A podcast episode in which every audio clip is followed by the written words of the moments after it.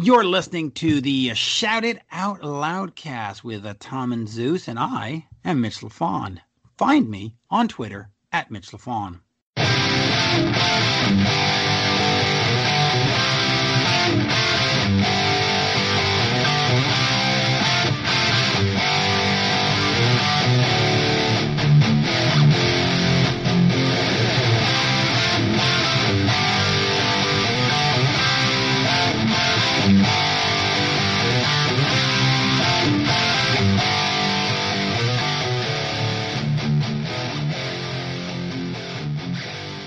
Greetings and salutations. Welcome to the Shout It Out Loudcast. Don't turn your radio dial. You're in the right place because it's time for another bonus episode. Episode 14. We're calling this one Our Middle Name is Trouble, and we L U V E you all. Now, before I um, introduce the hosts here, I just had a couple of pieces of mango, and I want to let you know I'm back, baby. I'm back. Tommy, how are you? Zeus, what's going on? I think the favorite, my favorite part of these bonus episodes is Sonny's intro on how he's going to work in lyrics from the selected bonus episode for for this one. So thank you, Sonny. Zeus, what's up, my friend? All good over here. Thank you, uh, Sonny, for another interesting uh, intro. I love those. and for those that are logging on or seeing this, uh, please take note. Uh, at least I hope it's done our new logo and the kind of new title we have. So instead of just calling this bonus episodes, because we do a few different types of things, we're going to start calling these what they really are. And the title that we're using is the album review crew. You do. I knew that was coming. I had to drop it in there. That's why I let the pause in there. I knew you were going to do something. Yeah, so new year, new name. You know, that we, we like the bonus thing, but to have a name for this, you know, and to and to let Sonny be more an official part of the family here for, for for these episodes. So, by the way, I know people are listening to this and they're seeing it on their podcast app of choice, but we are doing Tesla mechanical resonance today. So, and it's a group pick, and we'll get into why it's a group pick. And I want to point out that we kind of shined over it, but it took 12 months for this new logo. So I was on a 12 month review cycle. You were Check the it Vinny, out. You were the Vinny Vincent of our Kiss group. Good lord, dude. We have a very intensive uh you know work release program here with Shout It Out Loudcast. And I almost lost it at load and singles. Yeah.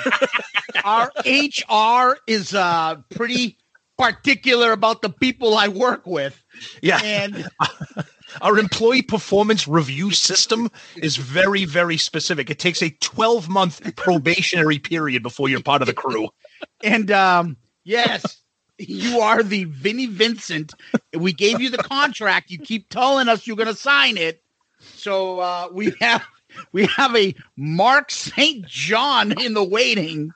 Um, I don't know who's gonna. I don't know. We who's do? gonna come in for testing with us, Tom. Imagine if we actually had people come and test like Creatures of the Night, Kiss. Did. That would be that would actually be like a nice reality slash podcast hybrid where we'd have people in, we test them to see them as third hosts and be like, nah, you, you fucking you're terrible. All right, who's next?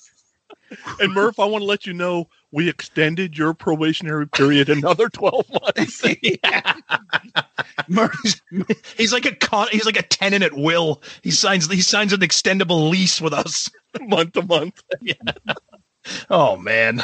yes. Oh. So, you know, we uh we love these things. It's actually season 2 debut. Uh and we are back to the group pick. And it's not mechanical renaissance as I've somehow sometimes seem to forget, but we're doing Teslas.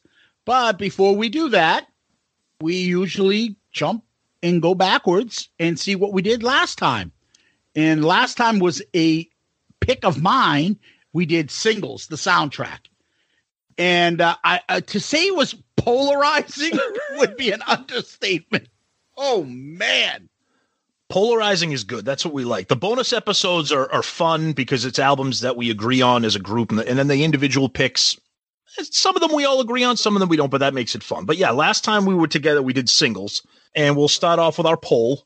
So, of course, every time we do a bonus episode, the poll is what the best track is. So, we decided to include Would by in Chains, State of Love and Trust by Pearl Jam, Chloe Dancer, Crown of Thorns by Mother Love Bone, and Birth Ritual by Soundgarden.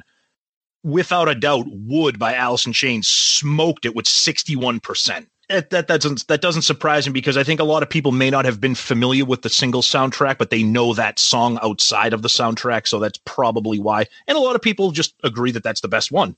For example, our buddy Tony from Restrain would not even close. Our buddy Deuce, I'm taking Nearly Lost You. What the fuck is wrong with you? Screaming Trees is clearly the best, one of the best 90s songs, period. I, I agree with you, Deuce. Uh, from your four, Would is the obvious choice, but Nearly Lost You is better. Yeah, it was tough to narrow them down. I would have put Nearly Lost You as an option, but we, you know, we take write-in votes. Uh, Twisted Kister, I voted for Pearl Jam. I can't stand Mother Love Bone. Would is probably the first song I remember liking that I got tired of hearing. I don't have much memory of Birth Ritual. When you played Waiting for Somebody, a smile came to my face. I haven't heard that in 28 years. That took me back. All right. Um, and then Zeus, you jumped in there and you said, I love Would, but it's not even a top 10 Alice in Chains song for me. Breath is the better Pearl Jam song. So it's Soundgarden versus Mother Love Bone Ritual. Now, yeah, but that led to a back and forth with Tony, who we forgot to thank again. It's like that fucking Jimmy Kimmel, Matt Damon thing, or what's it, the fucking uh, Lindsey Buckingham. I was just going to say that. oh shit, we forgot. to, Lindsey, we forgot again, man. Good old Mad Lindsey. I man, we love you, Lindsey. but uh, thank you again, Tony. Uh, great entr- uh, intro for us. And Tony's got his uh, album, Restrained album, God of War. It's out now. Go get it. It's absolutely fantastic. Anything nice to say about Tony? Nice to say, Sonny? Um, no. Uh, but I want Tommy to say I love wood again, so I can clip it later. I love wood. that was awesome. Go for it. Leave It- that in the edit. I gotta clip take it and do what you please with it. But I love wood. So so then I jumped in. and I said, Zeus, I love you, but that comes from the Sonny Pooney book of bad music takes, not in the AIC top ten. No. Um, and then you said not even close. Then Tony jumped in. He said, Would is absolutely one of the best tunes. The riff is killer, vocals are killer, chorus is killer. You're weird, Zeus. And then you res- responded and said, You don't know their catalog. Sorry, it's not Tora Tora. and then Twisted Kister jumps in and goes, Not that there's anything wrong with that. Wild America is a phenomenal album. what the fuck? I had a Tora Tora CD. I remember they had a song called like "Walking Shoes" or something. Yeah, it's terrible. I put on my wall. That's their only hit, I yeah, it's terrible. it is. And then, and then, uh, and then, of course, our very own Sonny Pooney jumps in and says, "I wo- I voted for drown. Oh wait, I would rather drown. oh wait, forget it. Go wood." And then our good friend Chris Vickery, sadly, I know none of these songs. Thanks, Charlie Benante. I don't know that album. I don't know what Asylum is. Uh, our buddy Darren, AIC is a top five all time band for me, but the only right answer here is Chloe Dancer, Crown of Thorns. That is a very polarizing song. It I is. cannot believe some of the people that are like I fucking hate Mother Love Bone or I fucking hate that vo- the vocals. And I don't get. I didn't expect to get this out of nowhere. It's the song where people literally either hate it like Sonny or they love it like we Oh, do. Yeah, they see the brilliance in it, or they're like, "This is Or awful." they see the shit in it. Exactly. And then our uh, and then our fellow Pantheon podcast brethren, the Grunge podcast, which if you're a fan of grunge, check those guys out. Definitely, they they agreed and said Chloe Dancer is the only choice. Um, Alessandro Rourke said "Nearly Lost You" is the best song on the album, and the Grunge again said uh, they cut that they they also covered the single soundtrack, and they love they love Mother Love Bone as well. So a couple other people, Kim Andrews. I don't know any of these songs.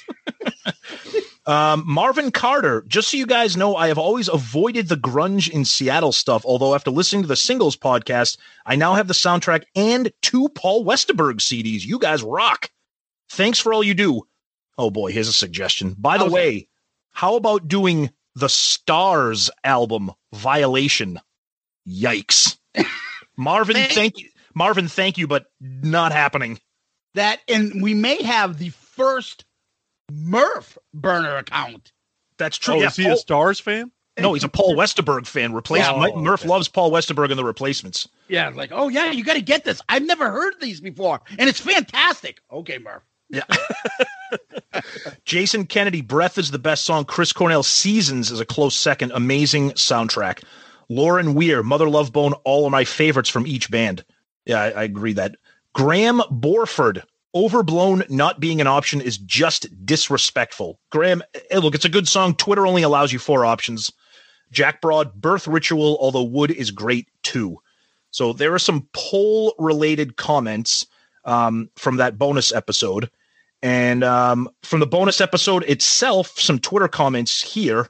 Um, our buddy Todd Harrig, you guys sure love your Seattle grunge music. I bought it for Would and listened through it a couple times, but as soon as Dirt re- was released, I'm pretty sure it never saw my CD player again. then we had, we actually had Mark Lanegan, lead vocalist of the Screaming Trees, chime in on some of the comments. And I love Mark Lanegan, but I don't know what his and our buddy Deuce, he said, I because we released this right before Christmas. So Deuce goes, I feel like this is coal in the stocking for Sonny Pooney. and then Mark Lanegan responded to that by saying, So true. and I don't understand what that means. Maybe Like he listened to the episode. Or, or maybe he doesn't like the album either. I don't I don't even know he's on it. Yeah, I don't think he knows what planet he's on. He's still on a fucking heroin binge with Layne Staley, and uh, one of them made it, and the other one's fucking almost gone. It could be that could be true. Oh, here we go. Here's the first one of many. Our buddy MD, Sonny Pooney, listening to the three of you arguing over the hotness of Bridget Fonda. Oh, I I Yes. feel this is this is great for anybody who watches The Office. This is great reference. He says, "I feel like I'm watching that Office episode where they argue over the hotness of Hilary Swank." That is that's a great episode. And then Pooney, and then Pooney jumps in and goes, "Hilary Swank, meh." Oh no, Hilary Swank, Hilary Swank's gross. No, she's Yeah. gross, but the, the episode is that's funny. a man. yeah, exactly. That's that, that's, That's not your man. mother. That's not your mother, Basil. That's a man. JR, looking forward to the episode. I love this movie and the music. And Murph, when Sonny is bringing the grunge and Bridget hate, remember Zeus and Tom, as Mr. Sensitive Ponytail says in the movie, you know, it's okay to loathe these people. Great quote from the movie. Uncle Paulie, heck yeah. Another eighth of a day long episode. I can't wait to listen to this on my road trip. Thanks, gents. Hope your families have a most awesome Merry Christmas.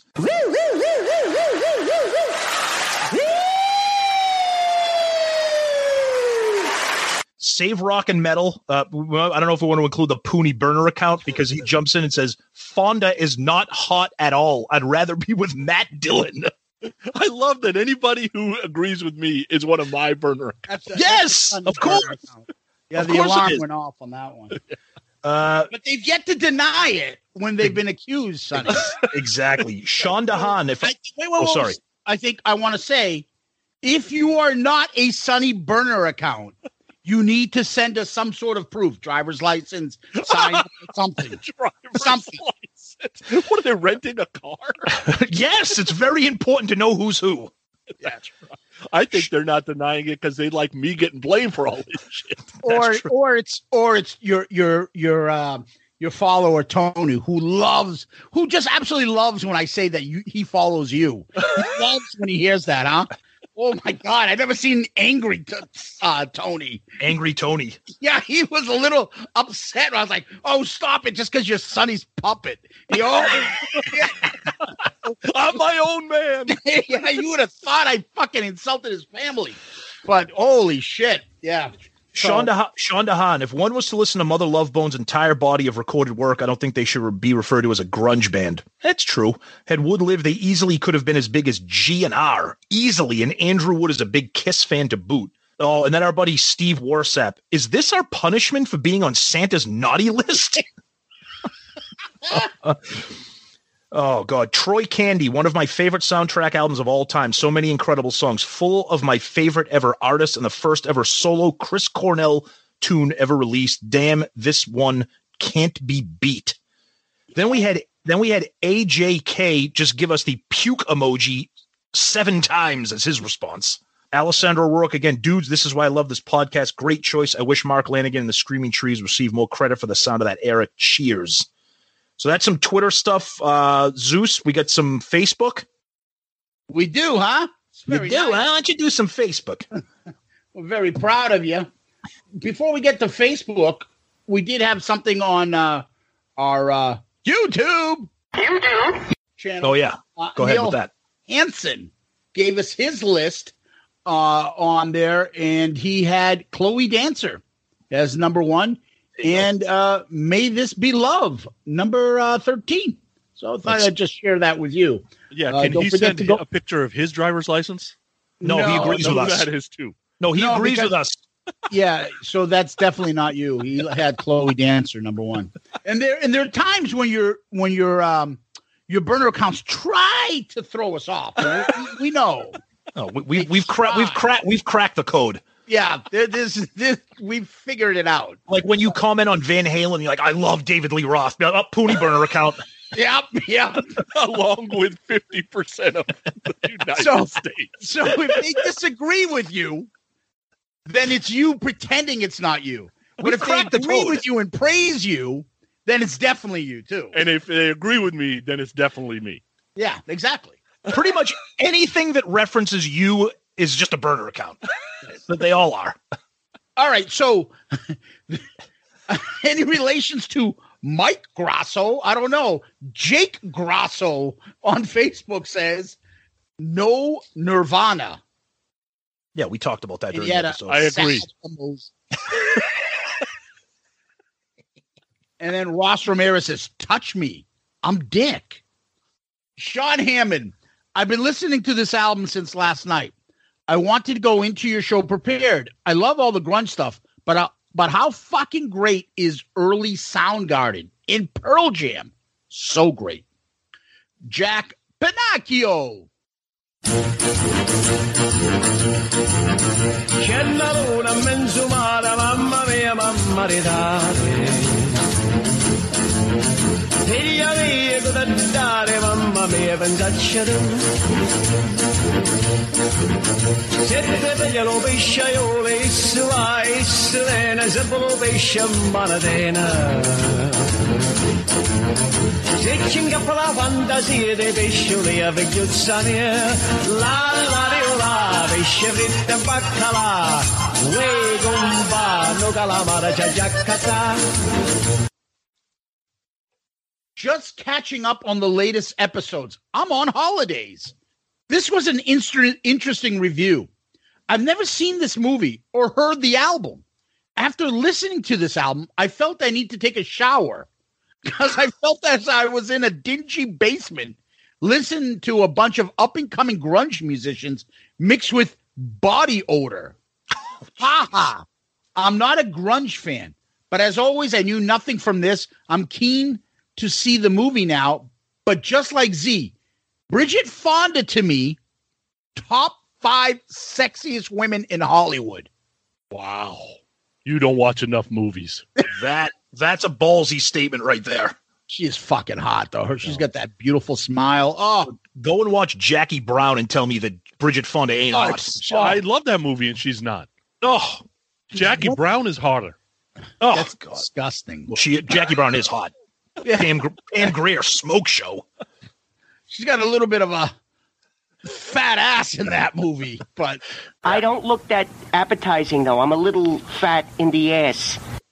anyways, Finley Maya, best movie soundtrack ever. Mm. Our good friend and your favorite comment from him too, Steve Wright. Enough grunge shit, please. You said please. That's true. He was polite.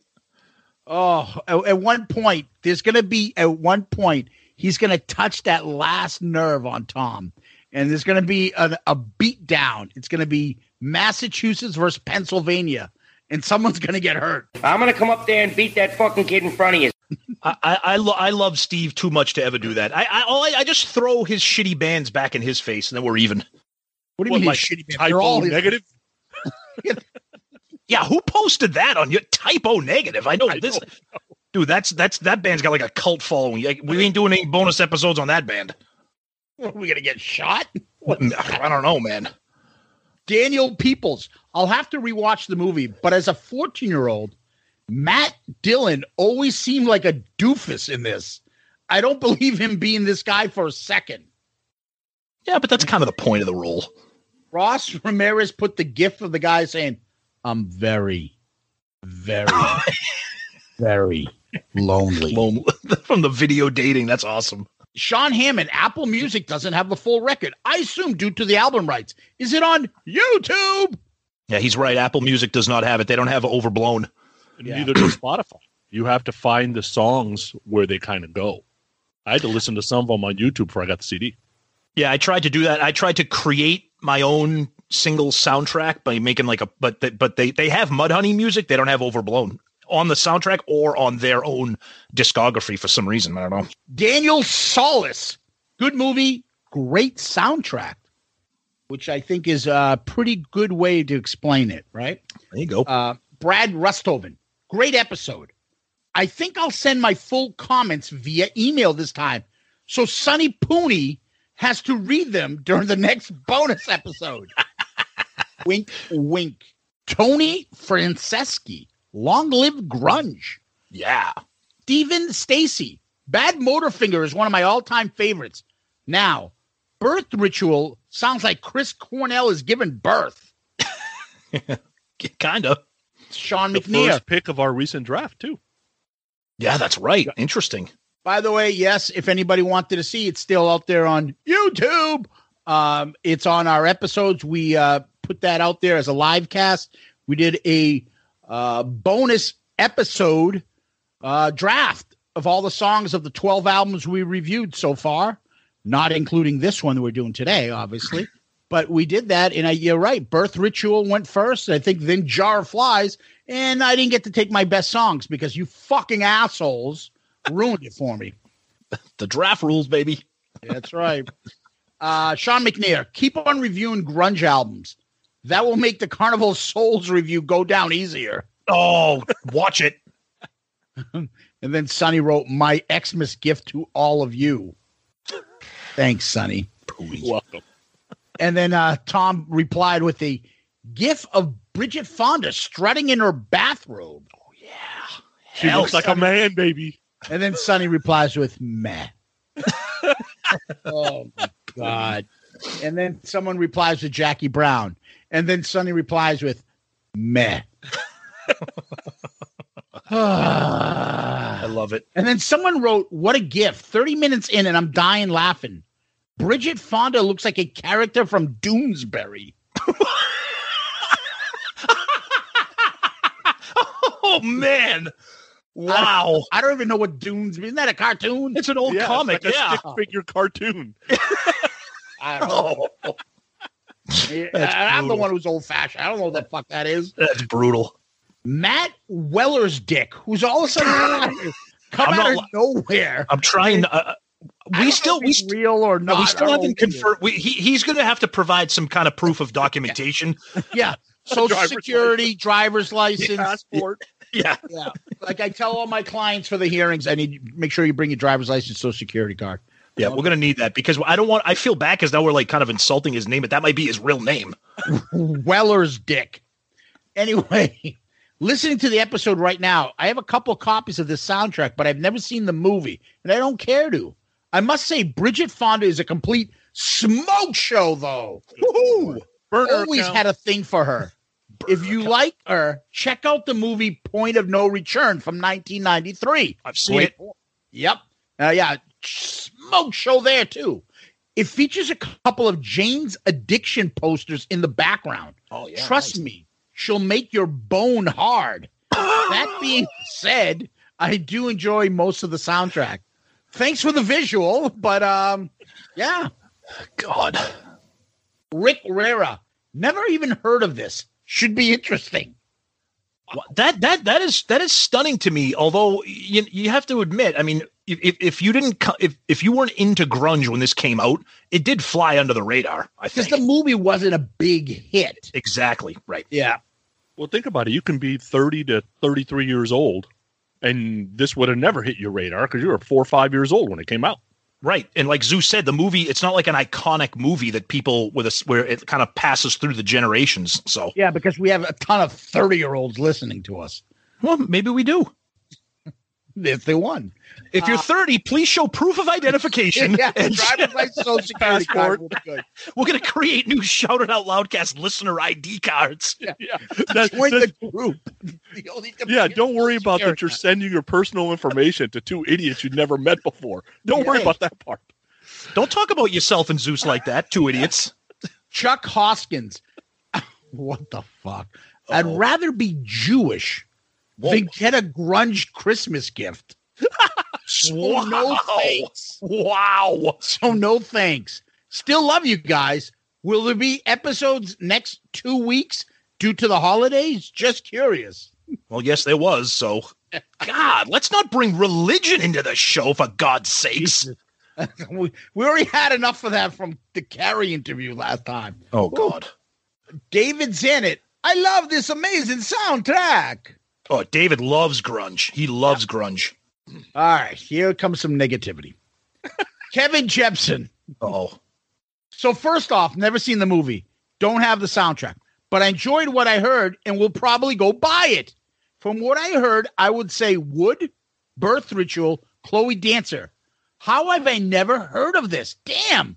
I only got into grunge after Cobain killed himself. Sorry, but I always love Alice in Soundgarden. Good stuff, guys. I didn't see that coming from Kevin. me neither. Nice. Wow. Misty Grove, great soundtrack and movie. Adam Nickmeyer. There was no grass to mow, but still managed to find some time to squeeze this in this pod ded- dedicated to the grunge garbage. Ooh. Much to my surprise, there were several non grunge songs that were actually decent. The Westerberg songs were toe tapping fun. Dude, that uh, that get the Murph burner account. Toe That- tapping fun. That might be a Murph burner account. And the Cornell song sounded like the fourth best song of a Judas Priest album. Actually, you know how I can, you know how you can confirm that that might be a Murph burner account? A, the toe tapping comment, and B, Murph always listens while cutting the grass, and he made a comment about mowing the lawn. That would make it the best of a grunge compilation. Of course, the best songs on an album of grunge is the worst song in the Zeppelin catalog. Oh, The on. Wilson sisters and Jimmy remind us Seattle wasn't always trash. Good podcast.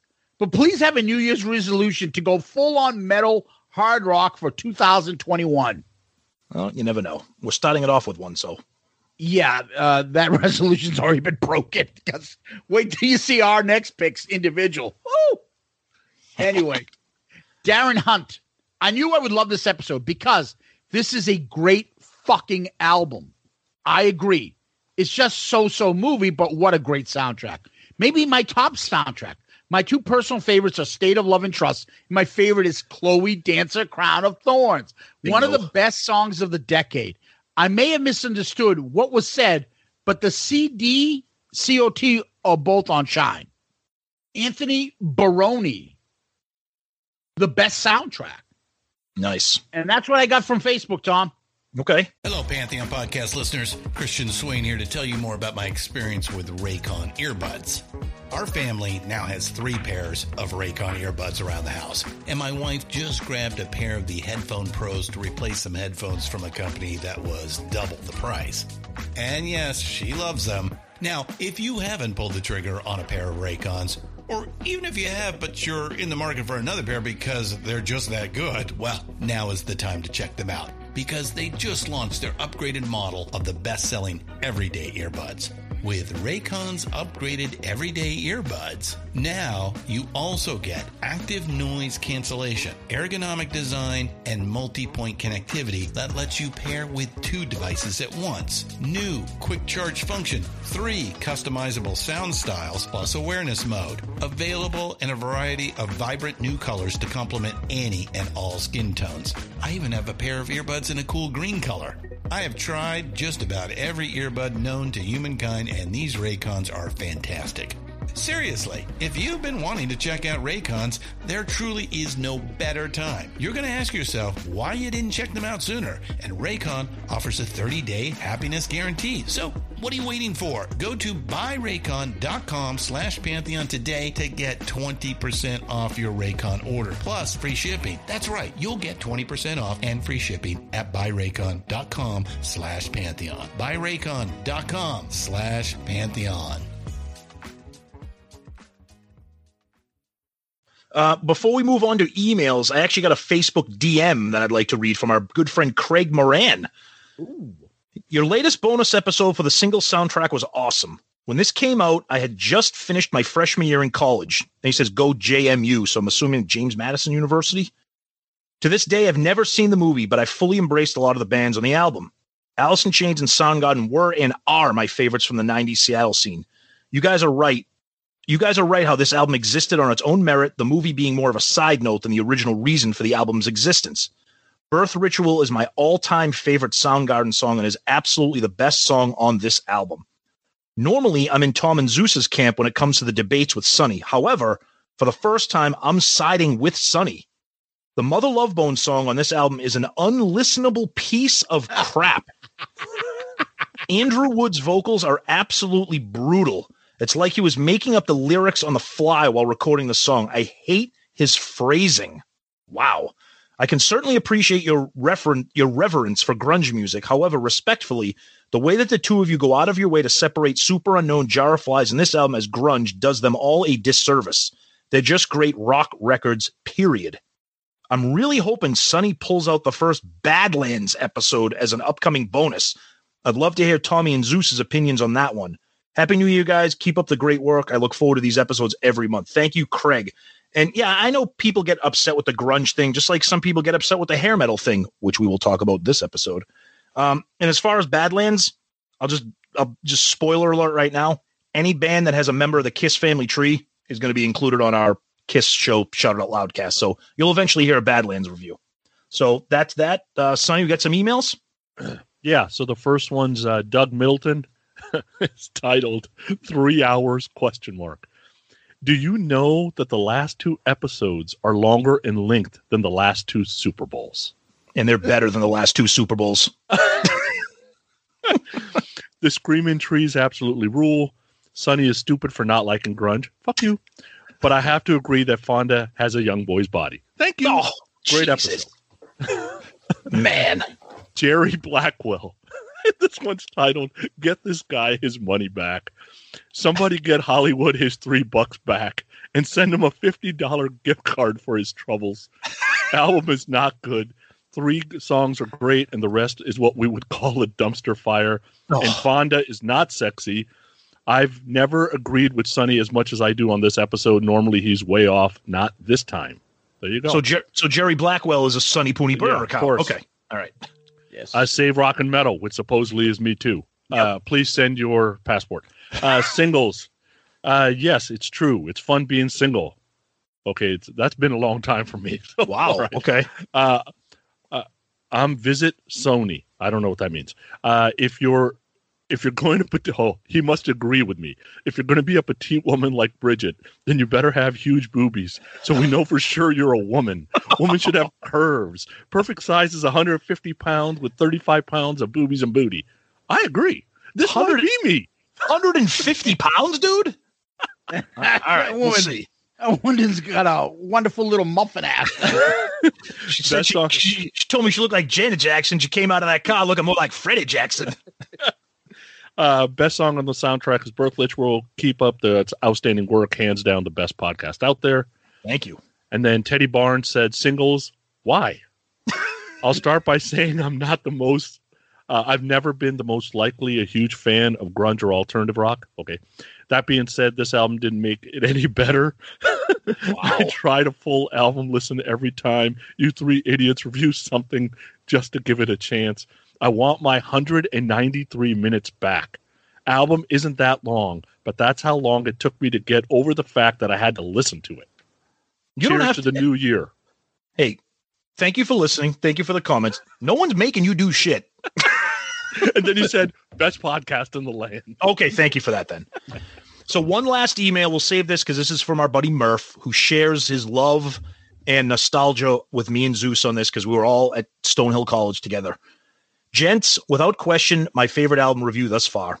While Alice in Chains Jar of Flies represented a time and place that was covered in detail, this album started getting serious play upon our return to college sophomore year and was in steady rotation till graduation. I always liked how some kids with substandard subwoofers were exposed when the beginning of Wood was being played. Good point. What was great about this album is that it not only gave us some new songs from bands that recently arrived on the scene, like Pearl Jam, but had other artists that prompted us to explore their catalogs, such as Paul Westerberg and Tommy's eventual purchase of 14 songs, his solo album, which is great.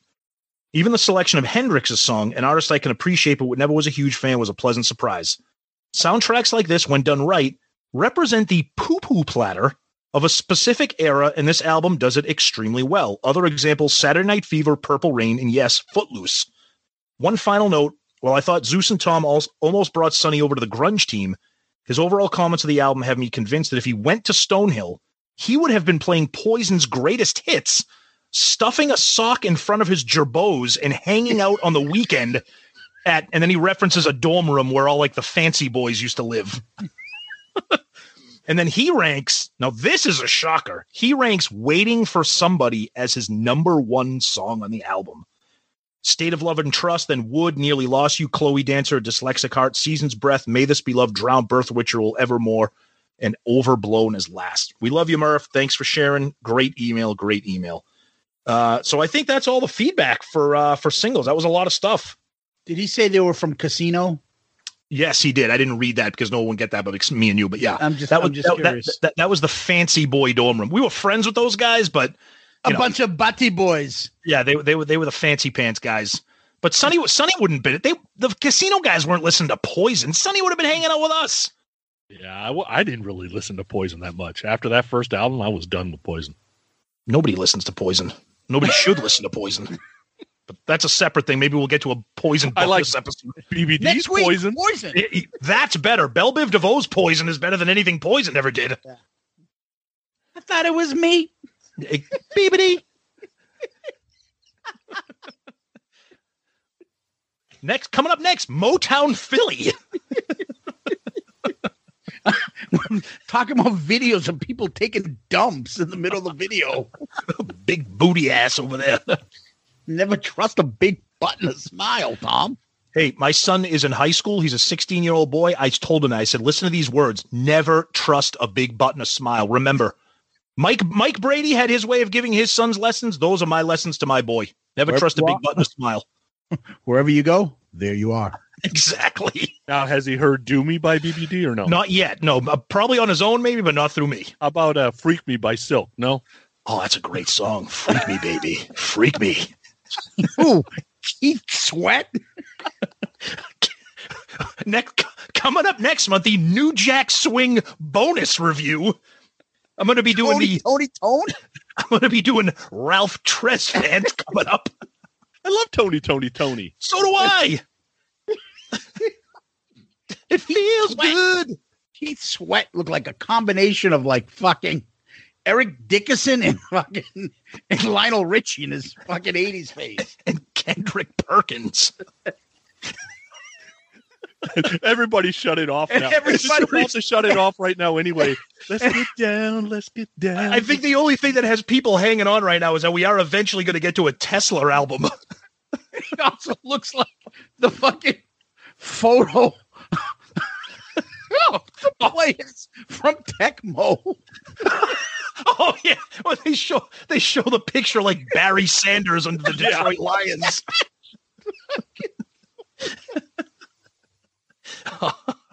the funny thing about all this is that I really liked Keith Sweat.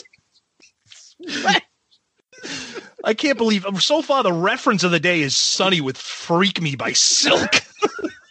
Sonny was definitely into like Stevie B and shit I like love that. that, stuff. oh, spring love, come back to me. Potty your body.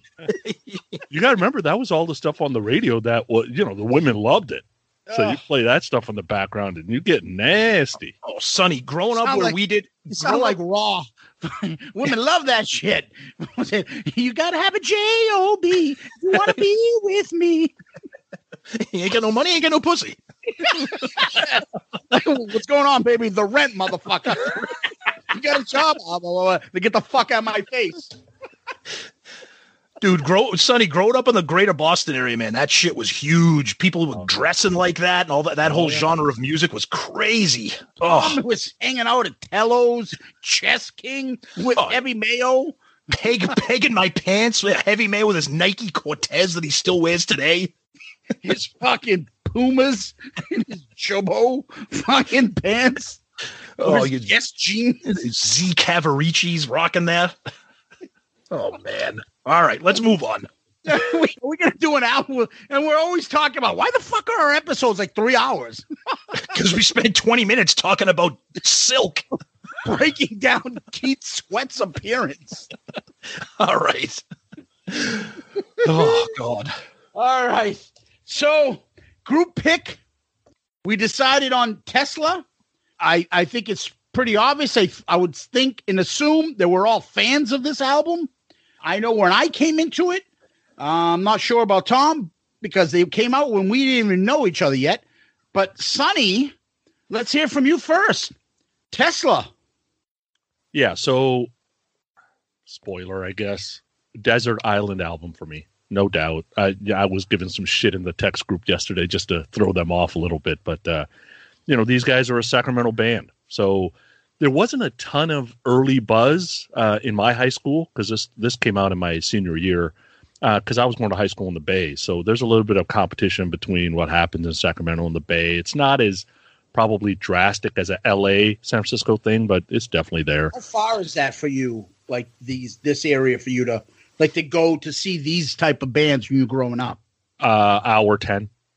So Okay. it was like us sometimes driving to Worcester. Sounds like Tom. Yeah. Yeah, Yep. yeah. growing up seeing Yeah. concerts. Yeah, makes sense. Um, now 86. So I get my driver's license when I graduated from high school. And one of the things I used to do just to get the hell out of the house because I hadn't moved out yet and hated living at the parents' house. So I would just drive around and go to like old record stores, right? Trying to find like music i liked. I lo- loved import stuff, that kind of stuff. And I re- distinctly remember I go to this record store for the first time in San Ramon, California. It's this hole in the wall place.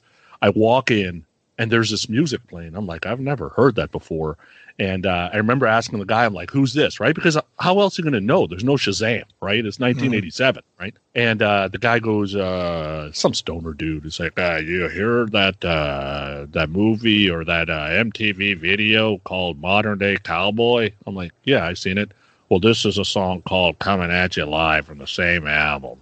And I go, okay, thanks, dude. And uh, I went and bought the bought the cassette.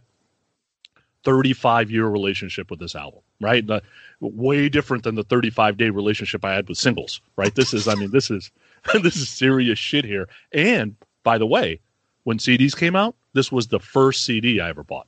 Excellent. Yeah. Nice. So yeah, so for me, um, this album came out. We were in the in the seventh grade, and we've we've mentioned this before on some of the bonus episodes that we've done here. You know, whether it's uh, you know, slide it in or pyromania or whatever. So I have a sister that's four years older than me that was into you know hard rock, teetered a little bit of, of heavy metal, but mostly hard rock, hair metal. Um, so that's how I was exposed to this to this album, and I'll say I'll say it right off the bat, like Sonny, a 35 year relationship with this band. Pro- other than Kiss, I think I may have seen Tesla live the most. Other than Kiss, it's just a band. There are certain bands out there, and I think we can all relate where you just like the sound of the band. Whatever they do, you're going to enjoy it because you just like what they make. And when I heard this particular album, Um, I was into, you know, uh, that, I was into the hair metal scene, but I was always also listened to, you know, still some Kiss was in the rotation, but you know, big into the into the Motley Crue, a little bit of Ozzy, a little bit of Judas Priest, but it was mostly the hair stuff. And when I heard this, it it, it kind of hit that spot between hard rock, but not hair metal. You know, it wasn't Poison, but it wasn't Metallica because the music was raw, it was aggressive it wasn't shiny and polished like some of the like Hysteria, which I know hadn't come out yet, but by like Poison or some Warrant things like that.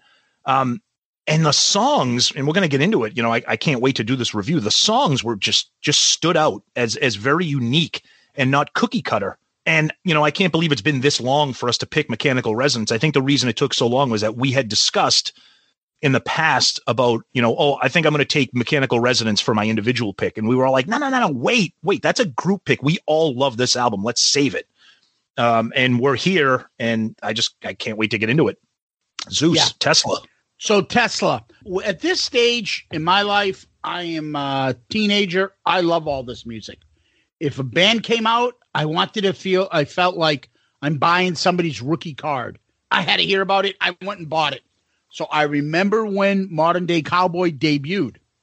I remember seeing it on MTV. Boom! I went out and bought this. So I'm like you. Day one, I bought the album. 35 years with this. Uh, I can tell you, I remember when I didn't really buy rock shirts. I hadn't gone to concerts yet at this point in my life. I think I was in junior high at this point, right? 86. Yeah, I was in junior high. So, but I did have a Tesla mechanical resonance t shirt. I don't know how I got it, but I had it. And I didn't have any anybody else really back then, except for I think a couple Kiss. So I I loved this album. Uh, I felt like this was something that was like, you know, when you, when uh, starting to get the the critics and people and everybody giving shit about the looks of the, some of the bands we were listening to, the Cinderellas and stuff that were kind of like glammy look and stuff. These guys, like, wow, they're just like in jeans, and like the bass player is kind of fat, and this guy is kind of weird looking or whatever. Like it wasn't like a pretty boy band, and I liked them, and I was like, this is fucking different. I. It's funny because we'll talk about this about the. I have different opinions of what I hear when I hear their music, but when you put it all together, there's really nobody that sounds like these guys, and they have their own little distinct sound. But when you heard this and you heard this band, you heard this like this is Tesla but you can hear so many different bands that we all like in this and it, they take it all together and come up with this incredible album for a debut. I'll i'll talk about it. I'll get into specifics later but yeah i was in i was in love with this from day one. Yeah, and I think the thing that's you know, since we're kind of talking about some overall thoughts and feelings on Tesla in that time, I think the thing that's interesting about this, and we we talked about it, that you know, this is a debut album, and for me, it's a really unique debut album. It's it's it's an ambitious debut album because the none of these songs are really maybe tailor made for the radio. I mean, there, there are there are there are hit worthy songs on it. We're going to get into. I mean, the whole album for me is hit worthy. You know, we talked about Modern Day Cowboy, but it, it's just you know lyrically, thematically, production wise, it just stands out on its own. And we, I'm sure the three of us have talked about it, and our, our other friends have talked about it. W- when you love a band, you take a lot of what, what that band does, like personal, you know, and and for me, we've always talked about how it's just it it just how this band never broke huge. You know, they never were Def Leppard, they were never Dokken or the Scorpions or Ratt or Motley Crue. They always kind of were that next level, or even maybe that third level of those bands. But I think that's why it's like they're like the underdog band, and that's why one of the reasons why I love them. Obviously, the music. And when you're talking about debut albums, and I'll just say this, and I'm sure you know it might be a comment we will get to. If you're talking about three album runs, maybe one of the greatest three album runs, I think, for me, between Mechanical Resonance, Great Radio Controversy, and Psychotic Supper. Psychotic Supper is definitely not the same tier as those two, but I think in terms of a three album run, and you know they're still making records today. I will say this, just for the record, their new album "Shock," yikes, not good. but that's what happens when you have Def Leppard trying to you know Phil Collen producing your music. Just don't do that. But yeah, but uh, this is a band for me. Jeff Keith's vocals are very unique. You know, I feel like this is what Aerosmith could have sounded like if they decided not to be a bunch of pussies during the 80s with those horrible albums they put out. I'm sorry. I'm sorry. Get a grip and pump and permanent vacation. All that stuff is like just not good. That's just me. But yeah, it's a ballsy album lyrically, production wise. It's it's it's aggra- it's aggressive. It's thick. It's heavy, and it just sticks out as just one of the greats of that era. 617-555-0850. I was just gonna say that. Yeah, I, I mean, again, there's a lot of superlatives and things we can say in describing it. I think the music, when we start playing some of the songs, we'll get be able to bring up a lot of those opinions. Let's um let's talk about what we normally talk about first, and that's the album cover. Uh, the album looks like a kind of like a globe. It's got some lightning bolts. It's got the Tesla logo in the middle, and it's got mechanical resonance all around it, and uh, you know the Earth behind it. I don't know. What do you guys think? Man, the colors absolutely pop. They're the front album.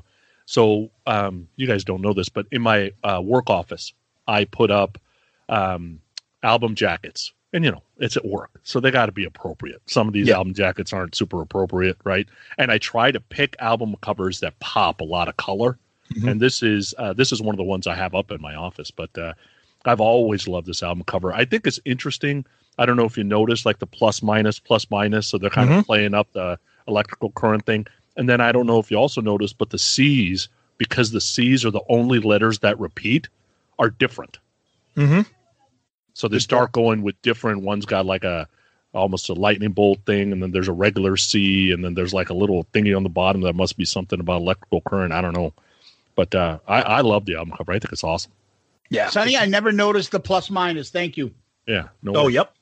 No, it's it's great. It's it's it's eye catching. Um, and, and and the thing that, that the thing that I like about it too, you know, we'll get to the back cover. They're they're not on the front cover. They they they announced their arrival by putting a very colorful, powerful, graphical uh image you know it's got yeah it's got their logo it's got the globe it's got all the electrical currents it's got the globe the swirly colors of the globe um i think it's i think it's it's just awesome. I think it's eye catching. I think it's ballsy, and I think it's kind of symbolic of what you're about to hear when you listen to the album.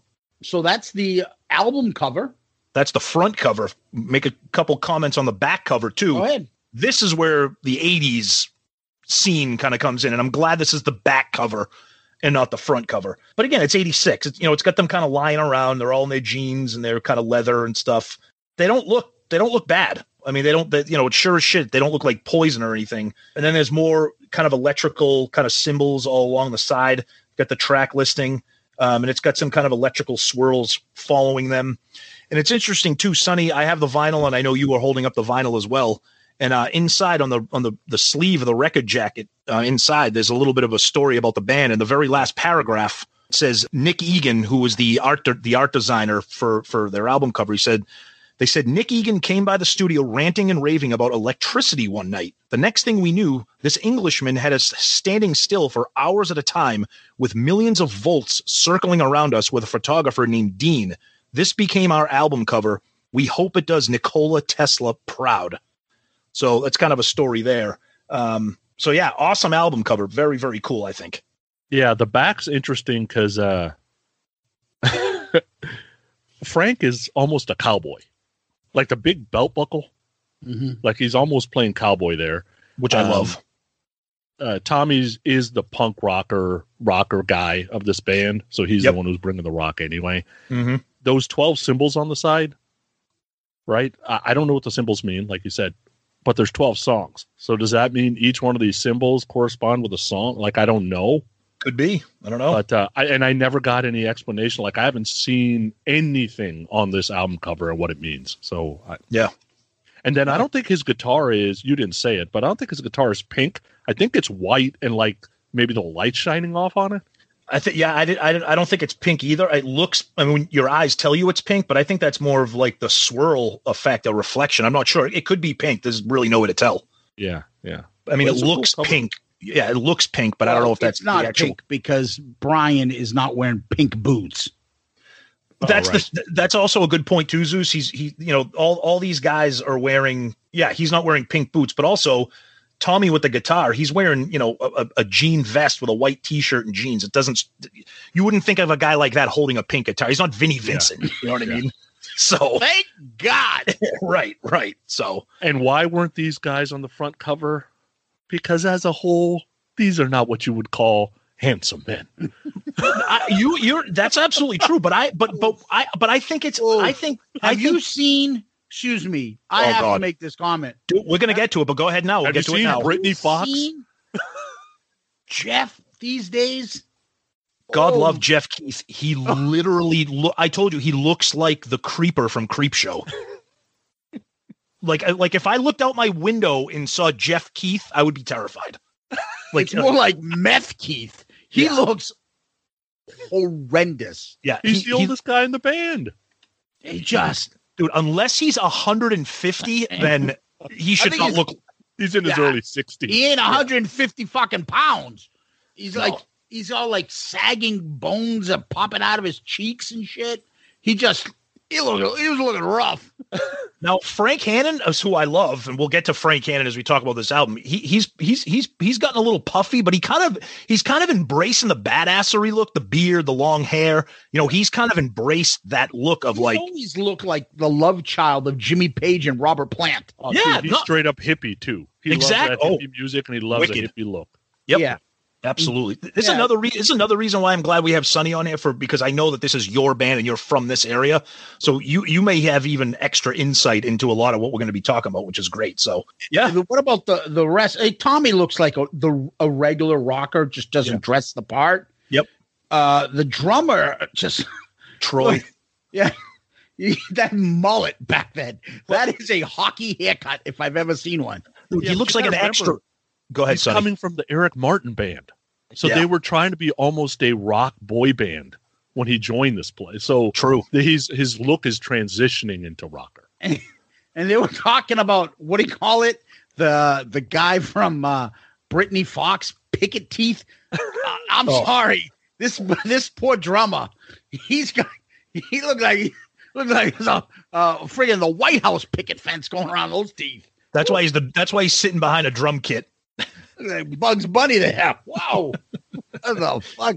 Now I don't know if you know this, but you know um, the drummer has a connection to Kiss. Did you know Go- this? Go ahead, tell us. He is Scott Van Zen's cousin. Okay, Do you Who know is? Scott Van Zen? I do not. He wrote. He co-wrote Spit. He co-wrote Hate. Oh, He, he co-wrote that dumpster fire called In My Head. He oh, co-wrote that dumpster fire called Seduction of the Innocent. yeah, that's they're a cousins. dumpster fire. Okay, all right, all right. Good kiss tie, and I like that. I like that. Very Thank nice. you, Sonny, for the kiss comment of the week. All right. Um, and uh, you know, in in no offense, because none of us here, well, maybe Tommy, are, are what you would call svelte. Um, well, but he was like literally the first guy that I would say would be chubby in what was considered back then, even though they're not, and we'll get into it. Uh, hair metal. He was like the first kind of pudgy guy. He's not really fat, but he was the real first pudgy guy in a band like that. I hmm. remembered it, and people were making a big deal about it and reading like in magazines back then. They'd be talking about his weight, like like treating him like like women get treated about their bodies and stuff. I Yep. remember the shit he used to get. yep. There's something about that though for guys, you know, like me, I've always been a big guy. It makes it seem like rock stardom is doable. Like just like, you know, John Daly playing golf, right? If a fat guy can hit the ball, hell, I can go hit the ball, you know, that Mhm. kind of thing.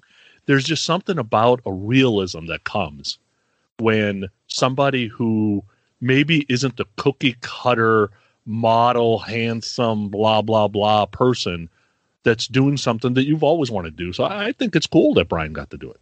Exactly. And I think you make. Michael I think, Anthony was probably like that too, right? I mean, similar. And I think you make up a, a, a great point too. And another reason why Tesla is kind of so unique is that they didn't look like Poison. They didn't look like Motley Crue. They didn't even. They didn't look like Van Halen. they were they looked like guys that you would maybe see at the at the bar shooting pool and hanging out having beers. Like they they weren't they weren't you know they didn't wear makeup. They weren't they They weren't weren't freaking posing for the chicks. exactly. They- yeah, this wasn't Kip Winger. Okay, you know Individual members didn't have their individual posters of them not with an instrument, just like Right. ooh, smolder look. You know, they weren't doing shit like that. They were Yep. more about their music as well, you know, and it brought a different image. But they're the type of band where things started to change, in my opinion. They were kind of doing it. You weren't seeing like fucking I know they're like the poster childs of everything we're talking against poison doing five man acoustic jam and all of a sudden now getting credibility. We're, I mean, if we really, you know, I know we haven't started yet, but these songs, they're they're not fucking. Uh, look what the cat dragged in. no they're not. I like that song. It's not a matter about the song; it's about the fucking content that's in there.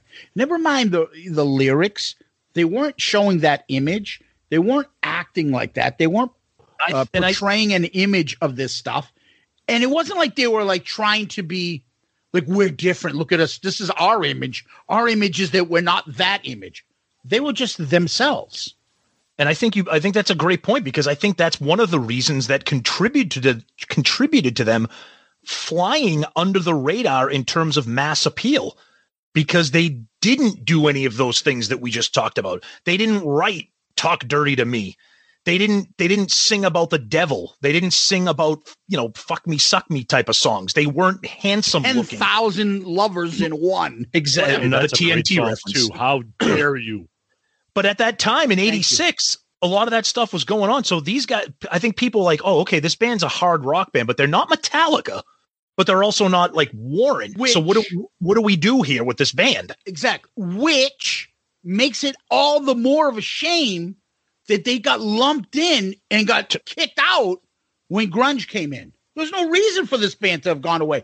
So what But- was funny about it is I remember hearing some of their songs later on when this music still hasn't made its comeback that it has now, like the hair metal stuff and things like that.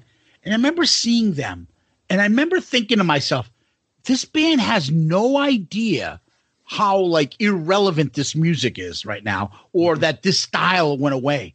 They were like fucking still doing their thing, happy singing, getting into their music.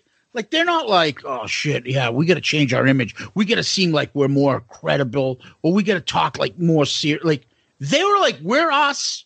Oh, I don't know. The music scenery changed, or the you know the attitudes changed. I don't give a fuck. This is how we do our shit, and they were cool with it. And they've never changed. And if you go and I'll and I talked and I'll talk about it later in the videos. You look at all their videos. This album seems like it was made by five guys that were normal guys that got along, didn't have big fucking egos, enjoyed each other's company, and just liked making cool music, and have still seemed that way.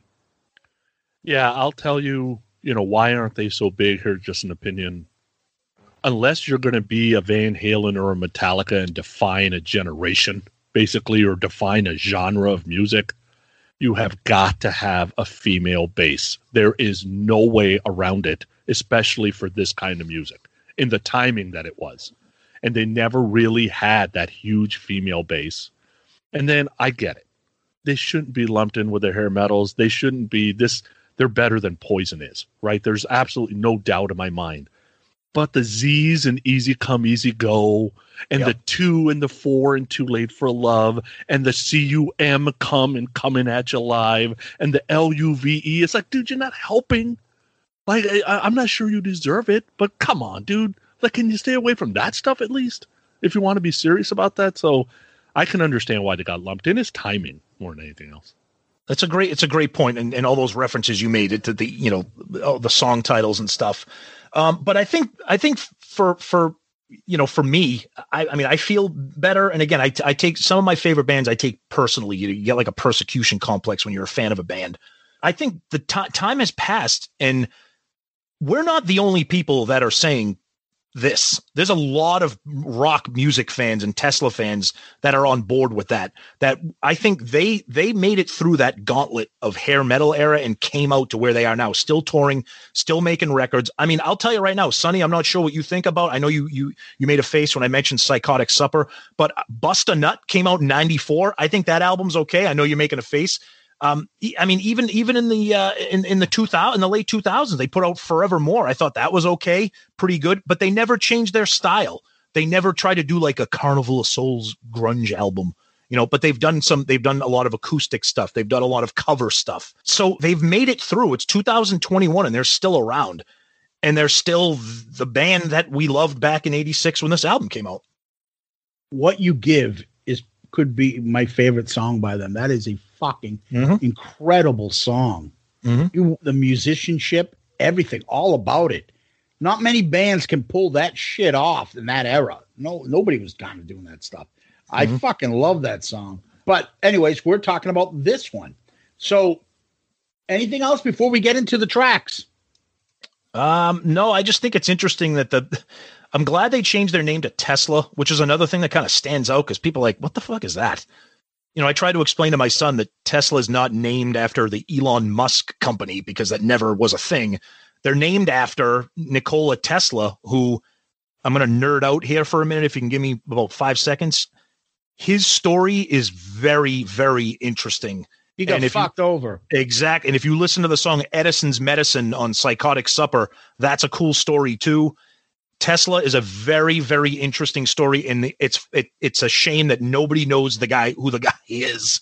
Not only do they call themselves Tesla, which it, they, their band used to be called City Kid, which is terrible, but they also named their first album after like a, a, an electrical experiment that that Tesla was involved in. So, uh, I mean, right off the bat, I know we keep we keep shitting on like Poison, but I'll, I'll shit on Bon Jovi for a minute. Yeah, they're not naming their album "Slippery When Wet," or you know what I mean? They also bounced around the name Hammer Lane No, because that's a street in Stockton, California, between here and Sacramento.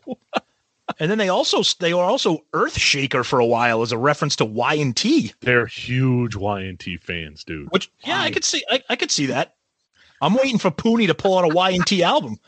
I've given Sonny credit. I was never a big Y and T fan And pull out a pile of shit too. Oh, uh oh, uh oh. All right. So we want, Hey, want to get what was the last? Uh, uh, what was the last name of the band though? Something fucking like Captain Kid or something. What was it called? they used to be City, City Kid, Kid. that was the City first Kid. name. Yep, City that was City Kid, which is terrible. Um, but yeah, so yeah, you want to get into the the- you want to get into the facts, Zeus, and then we can roll into the tracks.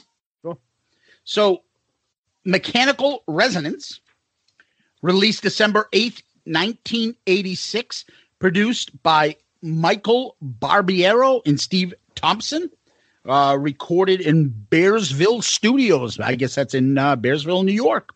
It's uh, Geffen. And I remember buying like metal, started getting a lot of uh, bands started getting on Geffen around that time. And I was like, what the fuck is Geffen Records? but they were one that came out, and I remember drawing my eye. I'm like, oh, Geffen Records. The album went platinum. I'm surprised that's all it went. Okay. I don't fucking know. No, it's true. This this band does not have. There's not a lot of history about. There's not. This is not the most interesting backstory of this band. I know. Yeah. I, I know. I know. Sonny grew up in the area, so he he Sonny himself probably has more information than than most people do. They're, they're not one of those iconic bands with this unbelievable history. But No, but it's also like it's not like oh, this guy came from this band. This guy got shot at a bar, and then this guy became. uh th- You know, it's they're pretty pretty um standard American band that kids grew up together. I mean, uh formed a band and uh did their thing. So Yep, yep. regardless, they came together and made a fucking great debut album. That's the most important part. Yep. So with that, let's go to the opening track. It's no, it's not easy, does it? By Easy E. It's easy, come easy, go. Hit it.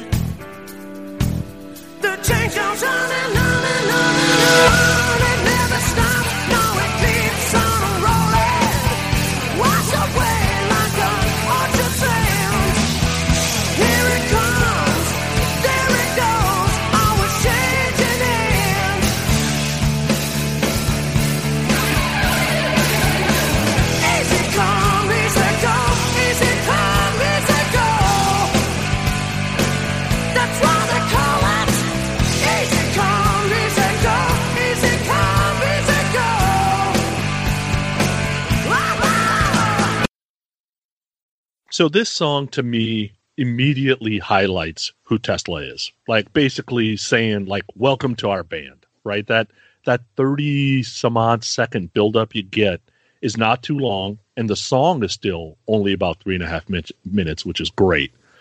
That whole bringing the music back down the verse, the bringing it back up, I mean, it totally hooks you in.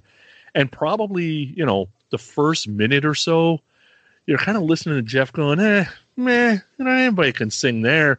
And then, like at a minute 19, he goes to a new place and it's like, holy shit. And then when the guitar solo comes in, it's like, wait a second, is this a new band?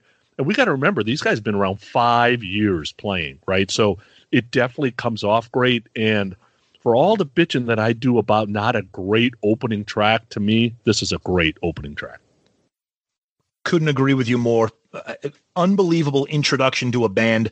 Great little intro. And I will say this one of my favorite things about pretty much every song on this album is they all have that little moody teaser style intro before they rip into the actual song. And I love that about a rock band. They kind of get you in the mood and then they just blast you with a riff. And they do that. And I'm I'm gonna get this general comment out of the way now. I've said it many times before. Frank Hannon, so goddamn underrated, and he shows it. The, the the dual guitars of him and Tommy, so underrated. Troy as a drummer, just underrated.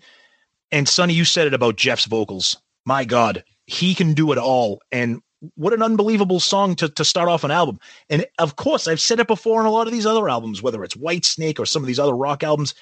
Anytime you can transition with the use of a pick slide, I'm I'm sold. I'm a fan, and it's just the most ballsiest rock thing in the '80s for me to hear. And what a great what a great way to kick off an album. Easy Come, Easy Go, written by Frank Hannon, Jeff Keith, Troy Luccketta, Tommy Skiotch. Correct? Uh, I always say it's Skioch, but I don't know for sure. Me neither. Go with either one. If I'm saying it correctly, and Brian Wheat. So all five members wrote this song. I- I'm in agreement with you guys. Love it. Love how they started off. I wrote it, Tom, and I have this a lot, this note in all these songs. Another build-up song. That's Mhm. right.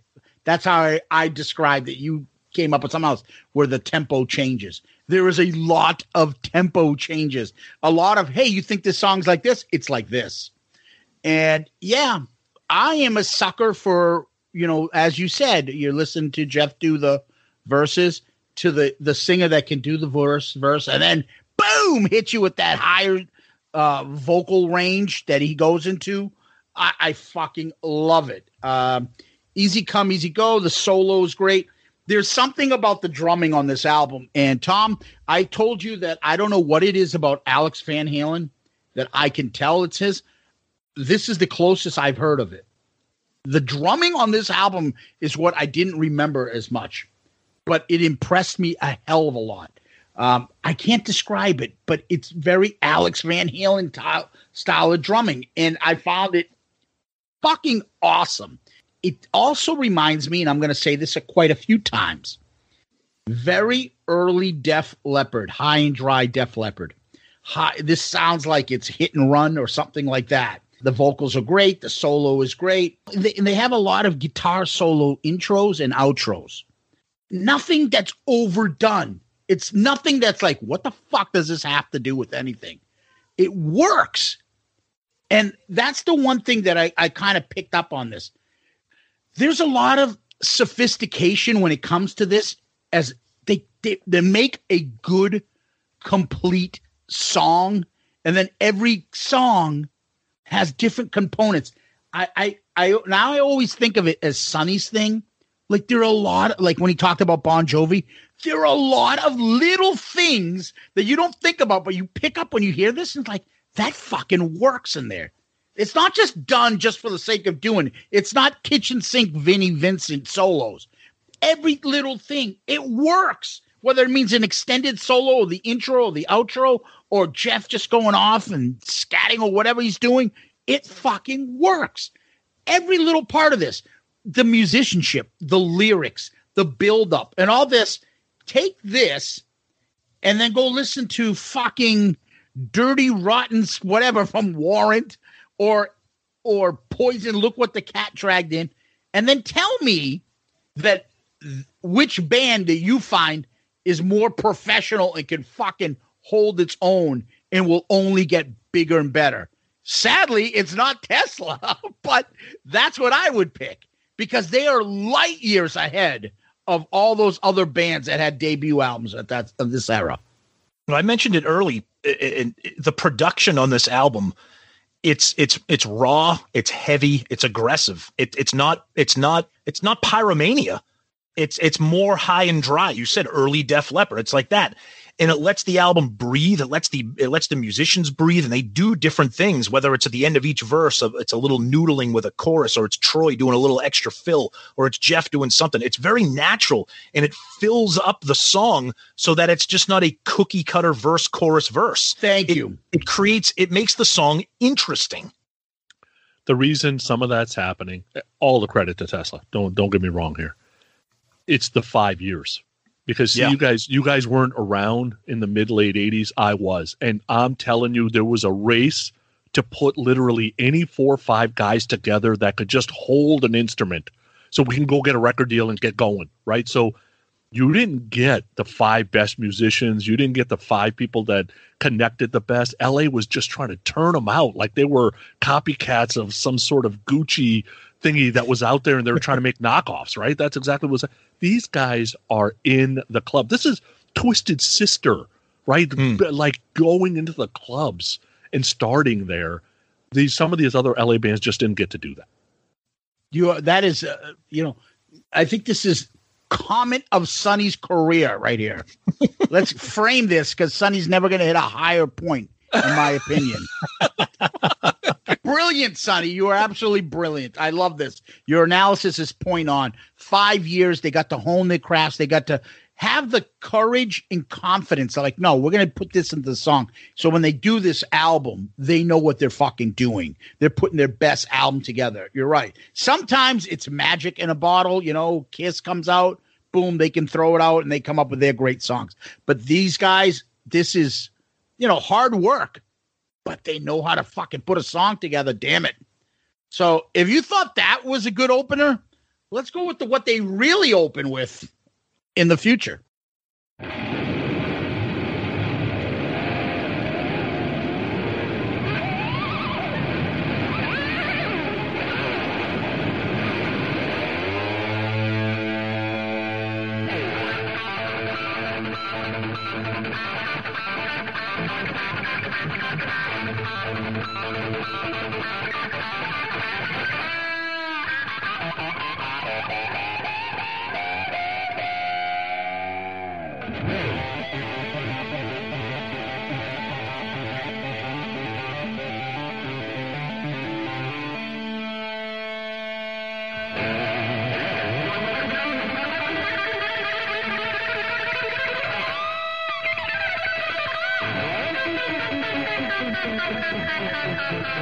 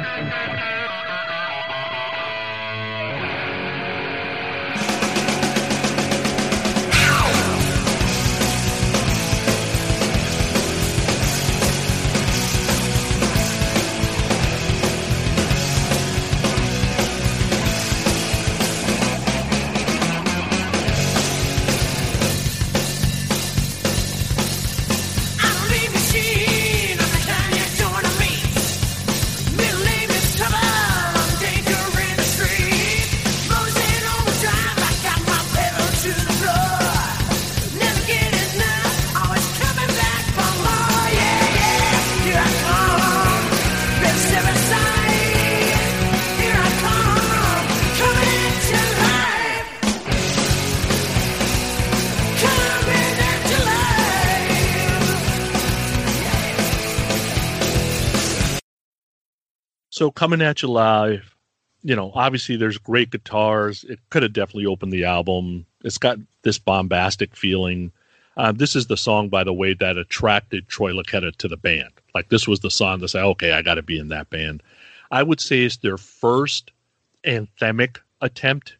Um, it ended up in the set list forever after that. So I think they probably hit what they were trying to do. They were trying to punch you in the head, and they were trying to show this Judas Priest you know, you do a guitar solo, then you do one, then you do a lick, then you do one. I mean, they they got it there. What's interesting to me is both Tommy and Frank are huge Van Halen fans. They basically do a dual eruption before the song starts. It's placed as the second song on their debut album. Is that coincidence? I don't know. Right? I guess you look back and you could say that's coincidence. But just like we were talking about before, where they're underrated, you could say, tell ask anybody on the street, name 20 80s rock bands. Tesla doesn't come up. You ask anybody on the street, name 20 great guitar players from the 80s, and I'm telling you, Tommy and Frank are not coming up, not even in California. And that would be the only place where they would have a shot. So there's no doubt that they deserve to be known because this song is unbelievable. I couldn't agree with you more. We're going to be saying a lot of the same things here because a song that opens up like that with an absolute shredding solo and it's and, and you haven't even gotten to the song yet. It opens up with that. And then the verses where it's just the drums and a little bit of a bass behind the drums. And then you get the then you get the pre-chorus, the bridge into the chorus with the gang vocals, everybody singing coming at you live. Then you got the the the, the double dueling solo near the end as the song kind of rides out.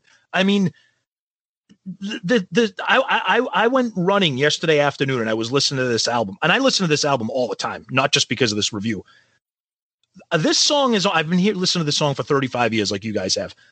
I'm looking down at my watch and I'm running about 45 seconds faster per mile my pace than I usually run. Like you running a two minute mile, and I wasn't even like, and, and, and it wasn't, and it wasn't even hurting me. I felt like friggin' Loudon Swain and like Vision Quest. I'm like, I've heard this song for 30 years, and it still gets me just amped up. It's just an amazing song. And if you see Tesla live when they open for this, it's just holy shit, just just amazing. Coming at you live, written by Frank Hannon, Jeff Keith, and Brian Wheat.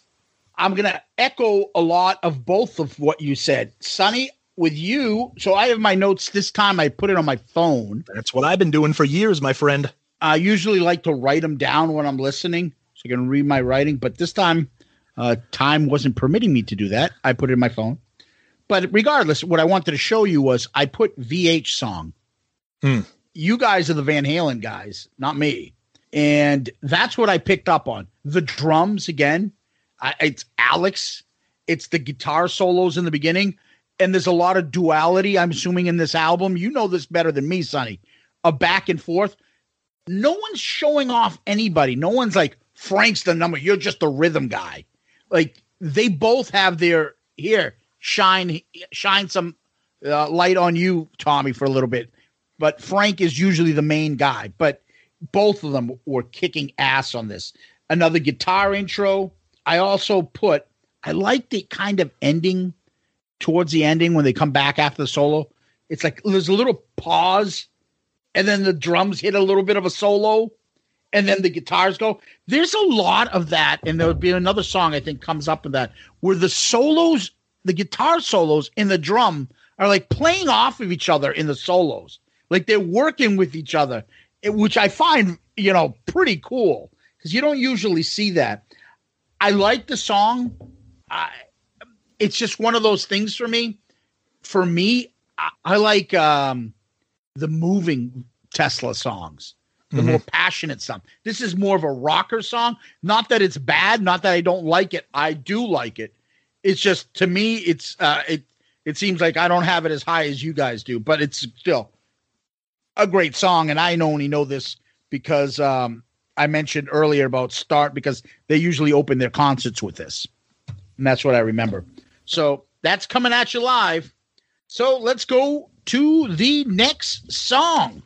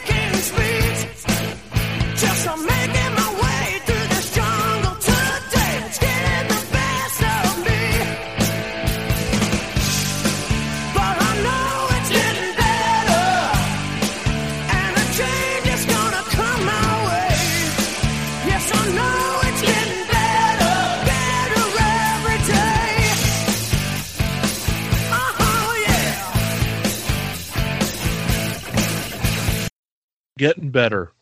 You know, if if you don't think this is radio friendly, then you're probably not listening too good. I mean, it's obviously set up to be on the radio. Everybody in the 80s that was in rock had this ballad to bombastic type song. Perfect placement after kicking you in the head twice. There's no doubt about that. Here's where Zeus, where you were talking about the drumming thing and you, the earworms and etc. So I'm listening to this the other day. 35 year relationship with this album, like we talked about, right? I'm listening to this the other day and I find myself like air drumming two snare hits. And I'm like, what the hell am I doing? So I go back and I listen again. And it's when in the verse he goes, I'm a hardworking man doing all that I can. It happens there. Then he says jungle two day and it hits it. So when he says two day, the snare hits twice. That's the type of earworms I'm talking about. So now I gotta apologize to fucking Zeus, and I really did not want to do this ever, Yeah. but I will do it. So I'm listening to the first Kiss album, first three actually, for uh, a little thing that we're doing on Podcast Rock City, and I'm trying to tune into each instrument. God damn, Peter's doing a lot of shit on those three albums. Like there, when you were not listening to the drums, you do not realize all the little shit that Peter's doing. And I'm like, all right, Zeus was right. Eric Carr nor Eric Singer could have done this shit because it's all this like jazzy blue, like that Gene Krupa shit that kind of get almost lost in the mix because you're kind of listening to the melody and you don't really he's not really following the melody like Luccketta is here. So you don't really realize it unless you're listening for it. For Luccketta, you don't have to listen for it. It's just there. One thing I want to add before you jump in here, Tom. So the last last time on our episode previous on uh regular Kiss podcast, uh, we had uh, Charlie Benante. I can tell you this. I would say they're the only, but there are two pretty good drummers, him and Joey Cassata. They both say the same thing. I like Peter for, I'm not even into Peter for the drumming. I love his vocals. That's the thing that gets me. But they both say the same thing. You heard you heard Charlie go on and on. Drummers worship Peter. I know Paul and the rest of them all shit on him. He obviously had his prime and he lost it afterwards when the drugs and all that other stuff. But during those first albums, he had this touch that worked within that band. Charlie told us, and he was like, "Oh, you have no idea, like a lot, oh, a lot." Like they just all talk about it. Joey, the same thing. Yeah, Eric, maybe Eric Carr is a fucking beast on the drums and this and that, but overall they prefer Peter. Now Peter ain't doing fucking Creatures of the Night and Lick It Up. That ain't happening. I get it, but it, you know, it, it's just that part of it. I just want to add that in because I just had in my head fresh because of how Charlie was saying off the air about what Peter means to him too. So, all right. So, with getting better, I'm not going to chime in because this is going to turn into a Peter Criss episode, which we could do eventually. Which no, no, no, done. but but it's nice to finally hear it. But no, no, no, no. I got, I got you. Uh, no, Sonny, you said it perfectly. You you open up the album with two with two shotgun blasts, and then and then you then you say, you give us this song. You're like, okay, this band can do this too. This is not just a balls out rock band. They can do an upbeat kind of sunny, happy, sunny with a U, not sunny with an O. Sunny kind of upbeat, like rocker, like a good mood, uplifting kind of sing along gang vocal chorus type of tune. And you're like, okay, I'm into this album here. This is something different. And I love it. I love that intro. I love that little acoustic intro with Jeff. And then you get Troy with the with the just the two drum beats right there that just introduce you to the rest of the song and where it's going. It's terrific. And we'll once Zeus chimes in, we'll talk about the video, but I think the video is another thing that separates this band from what was going on in 86, 87.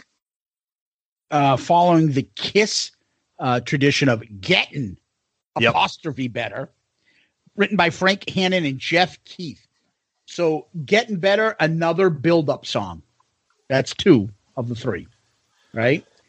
It's a blue collar song. You're like shit. And you watch the video and stuff, and the lyrics and all this stuff. Like, is this a fucking Bruce Springsteen song? Like, it is just different. You would think this is a country artist doing this. That's a little heavier than a con- like. I can see Tim McGraw doing this song or Mhm. doing a being like, you know what? For my next album, I'm going to cover this. I mean, he's done stuff from some rockers before. I can see him doing this song. Yeah, this, this was a song by a band called Tesla in the 80s. It fits that tradition. It fits the look, the feel, the blue collar, like the all Americana shit that's in this song. The the vocals are kick ass. The acoustic to rock. I mean, the electric guitar. It's just fantastic. And this is and they're the punching bags of all our episodes. But I wrote in my notes here, Poison ain't doing this shit. like they're just not.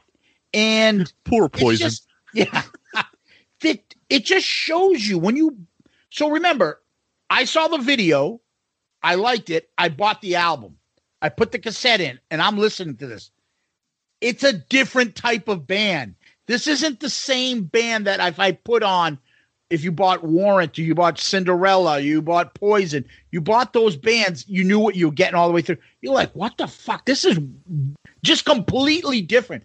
But yet you're it's catchy as hell and it's rocking. The Alex Van Halen drumming is still there.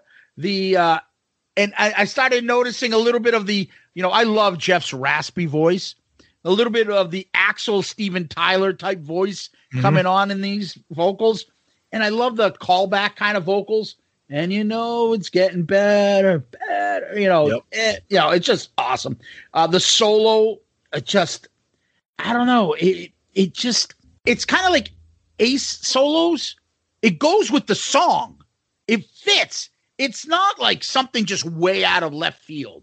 It's got a touch and it builds on it. It makes the song better.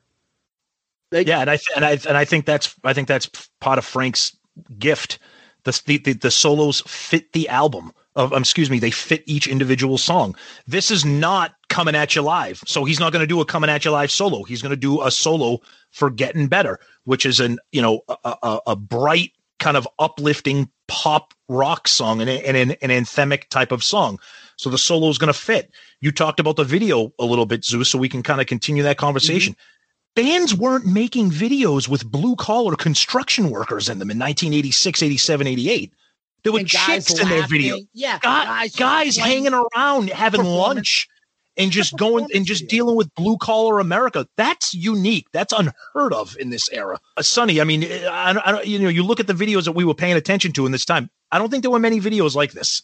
Yeah, there was one. It was called Glory Days by Bruce Springsteen. Oh, don't That's- compare. Don't but, compare. but you know what I mean? That's what it was. It was like showing the guy, the logger, the, Yeah. the waitress, the friggin' blue collar trucker. Like this is what it was. It was like five guys in in a loft performing. Like looked like five friends just jamming out. It, it was nothing about pretentiousness. Oh, look at me flashing on my knees. On my, you know, it was just so different from anything else back then. It was refreshing for me. Yeah, the video, both videos are done on the same take because they're in the same place with the same clothes on, basically. I mean, What do you mean I both? think there's a second modern day video. Modern day cowboy has a video. There was three videos. Oh, there was three. I didn't even know there was. we'll three. get into that. Yep. Um, but anyway, the two I saw, uh, you know, the, it's the same. It's the same shoot. I think You know, it might Bru- be the three. Um, the blue collar thing. I, Jeff Keith just walked off a cement truck. That's what he was doing. Exactly. He looked like Right, got hit so- by a cement truck. right? So that Yeah. and Frank is 20 years old when this album comes out. Right? So even if he wanted to do the Vinnie Vincent crap, somebody would have came up over the top. Say, uh, that, that, that, you better back that off there a little bit, buddy. You're 20 Yep. years old. You do what I say. Yep. So All right. What do we got next? That's it. Thanks. See you next week. bye. Next song. Here we go.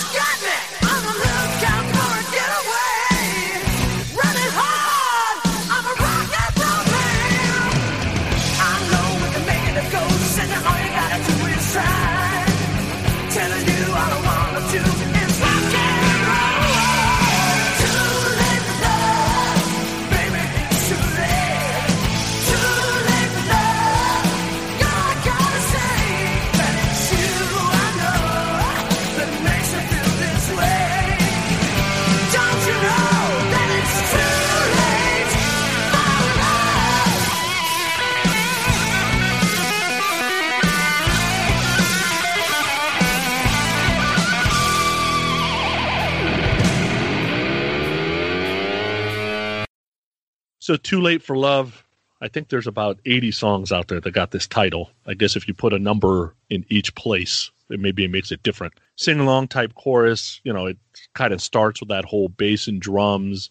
Uh, I love the one instrument coming in at a time. That's always awesome. I'm a sucker for the stop start in the verses. That always, I always wonder like when the music stop start stop starts. It's like when the the writer of the lyrics is trying to figure out the melody, let's say, or whoever's figuring out the melody. It's like, how do they do? They have the melody, and that's why they're start stopping, or are they trying to put the melody on top of the start stop? I always wonder that stuff.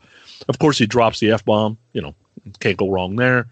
And you know, I like the marching band drum beat thing that they're doing. You know, with the little siren sound joining in. That's cool. I never understood the one, two, three, four thing there. So I guess it's because you're using the two four and too late for love, or is it to make it feel like it's more live? Like I don't know exactly why do it because even if you're doing it for accounting, so everybody starts at the same time, just edit that shit out. Like why leave it in there? So it's almost like they're trying to show you it's raw and not overly polished. Um, so that's kind of my take. I like the song though. There's no reason not to. Yep. Um, I love the intro. Again, another another song with a moody intro, and then when those drums and the guitars kick in, that's an aggressive sounding riff and drum beat. They're just they- they're, they're just kicking you in the face again, and I love it. And that opening lyric, you know, one of the great opening lyrics to a song, and one of my favorite things that stands out in this song that I love, and it's very subtle, but you can pick it up when the chorus kicks in that's when Frank introduces the acoustic guitar and you can hear it laid over the electric guitar. And I love that. I love when bands do that. Kiss does that a, a lot. There's a little bit of that on uh, on some of the songs on Dress to Kill. There's a very subtle acoustic guitar that you can hear over the electric, and I think that makes the song sound a little bit more a little bit more interesting, a little, a little more effective, and it's just an, another killer solo. I mean, it, it's just I don't know. It, I can't say enough about these songs, but um, but this this is another one. And you're right, the two and the four, and you know, I don't know, but I like how they how he counts off the one, two, three, and then boom. I love I love that. I'm not sure it's necessary, but I love it. This song, Too Late for Love, written by all five band members. Again. That's interesting. I can't believe this fucked up world. Great, one of the great opening lyrics of all time. Yeah. And guitar on this. There's that, I don't know, is it a siren? That uh, that thing that goes off. I'm not sure what that is, but it made me think there's like that. Is this the beginning of Kickstart My Heart? Because it comes in a little bit later again, and uh, at, I think it was I, think it was after the first break it comes in right. That's his And the- guitar. Yeah, it, Yeah. it sounds like Kickstart My Heart right, right. the, the verses and the guitars and the singing is just phenomenal and the guitars is just another great solo. I, I just not as I, I should say not as interesting as the other songs or not as one of my favorites but there's nothing i could say bad about this song. It's another good song. And that's it for too late for love. All right. okay let's rock me now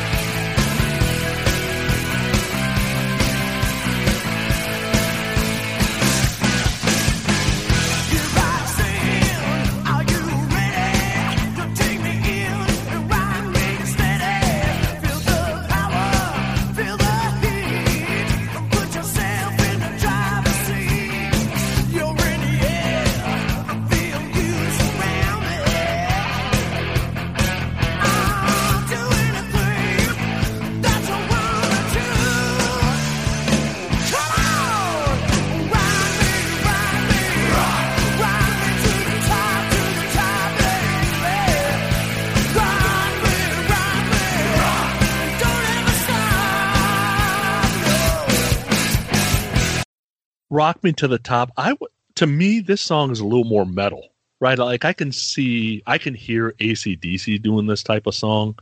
It translates very well live. It it's loud, it's aggressive. Uh, on the recording, and uh, on a lot of these recordings, you'll hear like one guy's guitar on one ear, the other guy's guitar on the other ear, um, and then the whole. Zeus was mentioning it earlier. Jeff's rasp, he is a huge Steven Tyler fan. There is absolutely no doubt.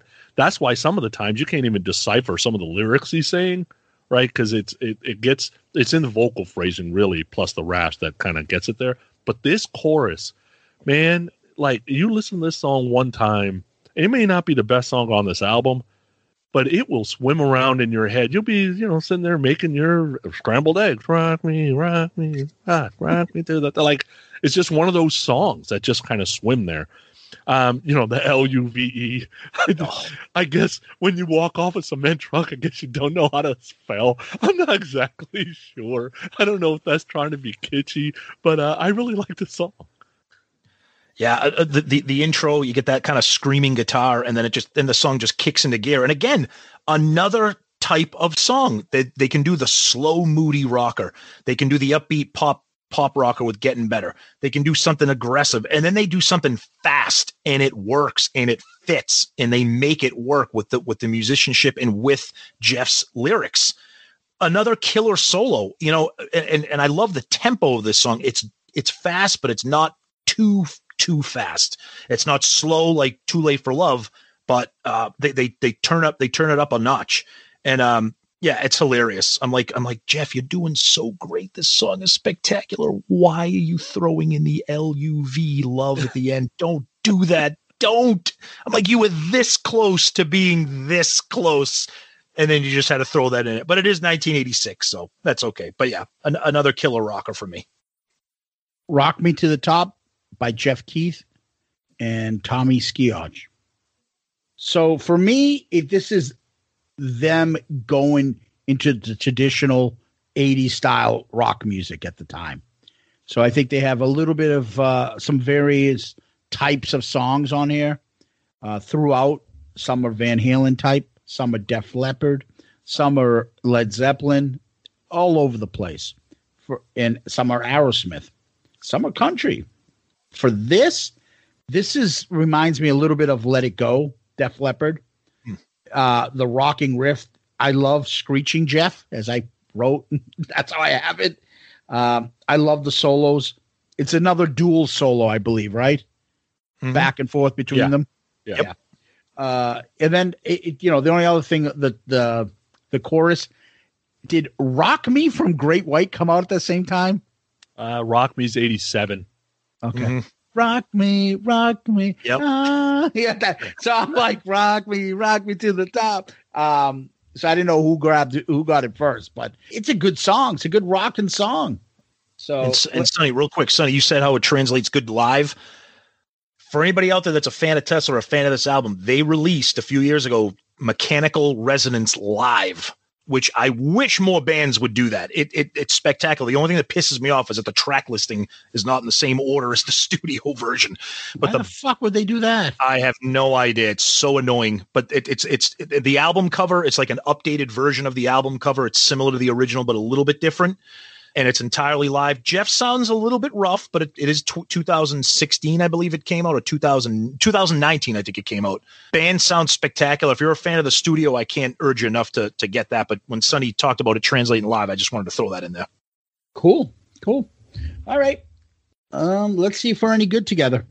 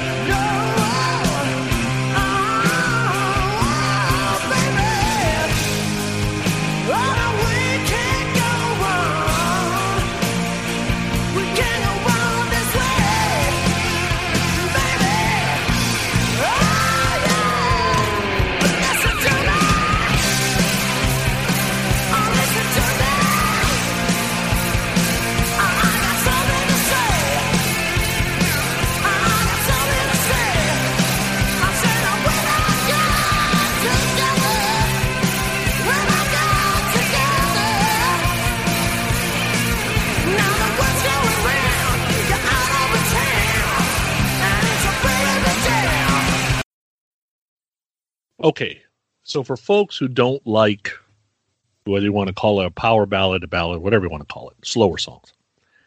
The first half of the song drags. It's a little bit of a longer song, but the second half absolutely rips. This is where Jeff's rasp pays off. When you have a pain in the message that you're trying to build, and guys like Hagar and and Jeff Keith can pull it off because the rasp sounds like pain. So if they can put some emotion behind it, I am not talking fucking Brian jo- Johnson rasp. I'm talking about like soulful rasp, right?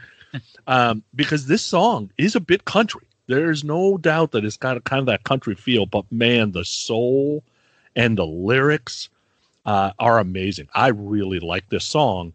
Um, now, depending on who you believe, Luccketta said he wrote it on piano.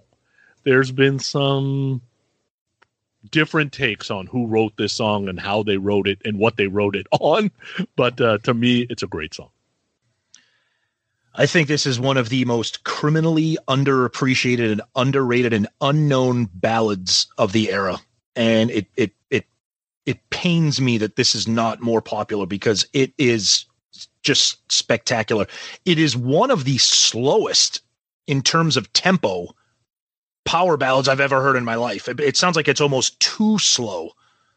But once you get into it, and Sonny, you said it, Jeff's vocals make you believe that he is just heartbroken, that he is legitimately suffering through this song. And then to take such a heartbreaking anthem like this and spin it into one of the most blues boogie rockers where it sounds like you got Jerry Lee Lewis and Chuck Berry joining you on stage. And it goes from him being upset and, you know, we're no good together to, you know, the word is out. You're out on the town. It's like, I was mad. Now you're kind of a bitch. And now I don't know what to think about this. I just think it's a spectacular song. And I love how it starts one way and ends another. Really, really excellent song. All right. We're No Good Together, written by Frank Hannon, Jeff Keith, and Troy Luccketta. I love the slow uh, beginning, bluesy version of the song. It's a little Since I've Been Loving You, Mhm. uh, Zeppelin. The drums are very similar. The drums on Since, Since I've Been Loving You and uh, We're No Good Together. Bill, Bill, Bill, Bill, bang, crash. Love that. Absolutely love that. Then when it picks up and then the drums go, oh my God. It- it- what I pick up on that and what I love is probably, I don't know, the most iconic, one of the most, you may not like it, iconic solos ever. And that's Freebird. That's what I mm-hmm. think of. That Freebird solo when it fucking goes and then just like, and the drums are going. Everybody's just, you got the rhythm guitars going and the fucking lead guy's going off. Yep. And then he's just going nuts, except Jeff is singing along with it when Freebird just is all guitar. I fucking love this. And then you could pick up that piano going with it. I love that. The piano, you can hear it in the background, a little bit of that piano, uh, and it makes me it makes me think of that little that it's not a keyboard, but like the piano you pick up on "Nothing to Lose" as well from Kiss. So the, I I can't tell you how much I love this song. That last part. So for me, I know it's slower in the beginning. That last part in the solo and stuff. This is another Mother Earth for me. That Oh, it just is that fucking good that it overcomes a lot of the other stuff uh, that you might be like, ah, the beginning part, but the last part, that fucking good. Go listen to it, people. You're gonna fucking love it. Nice. So let's go, Cowboys.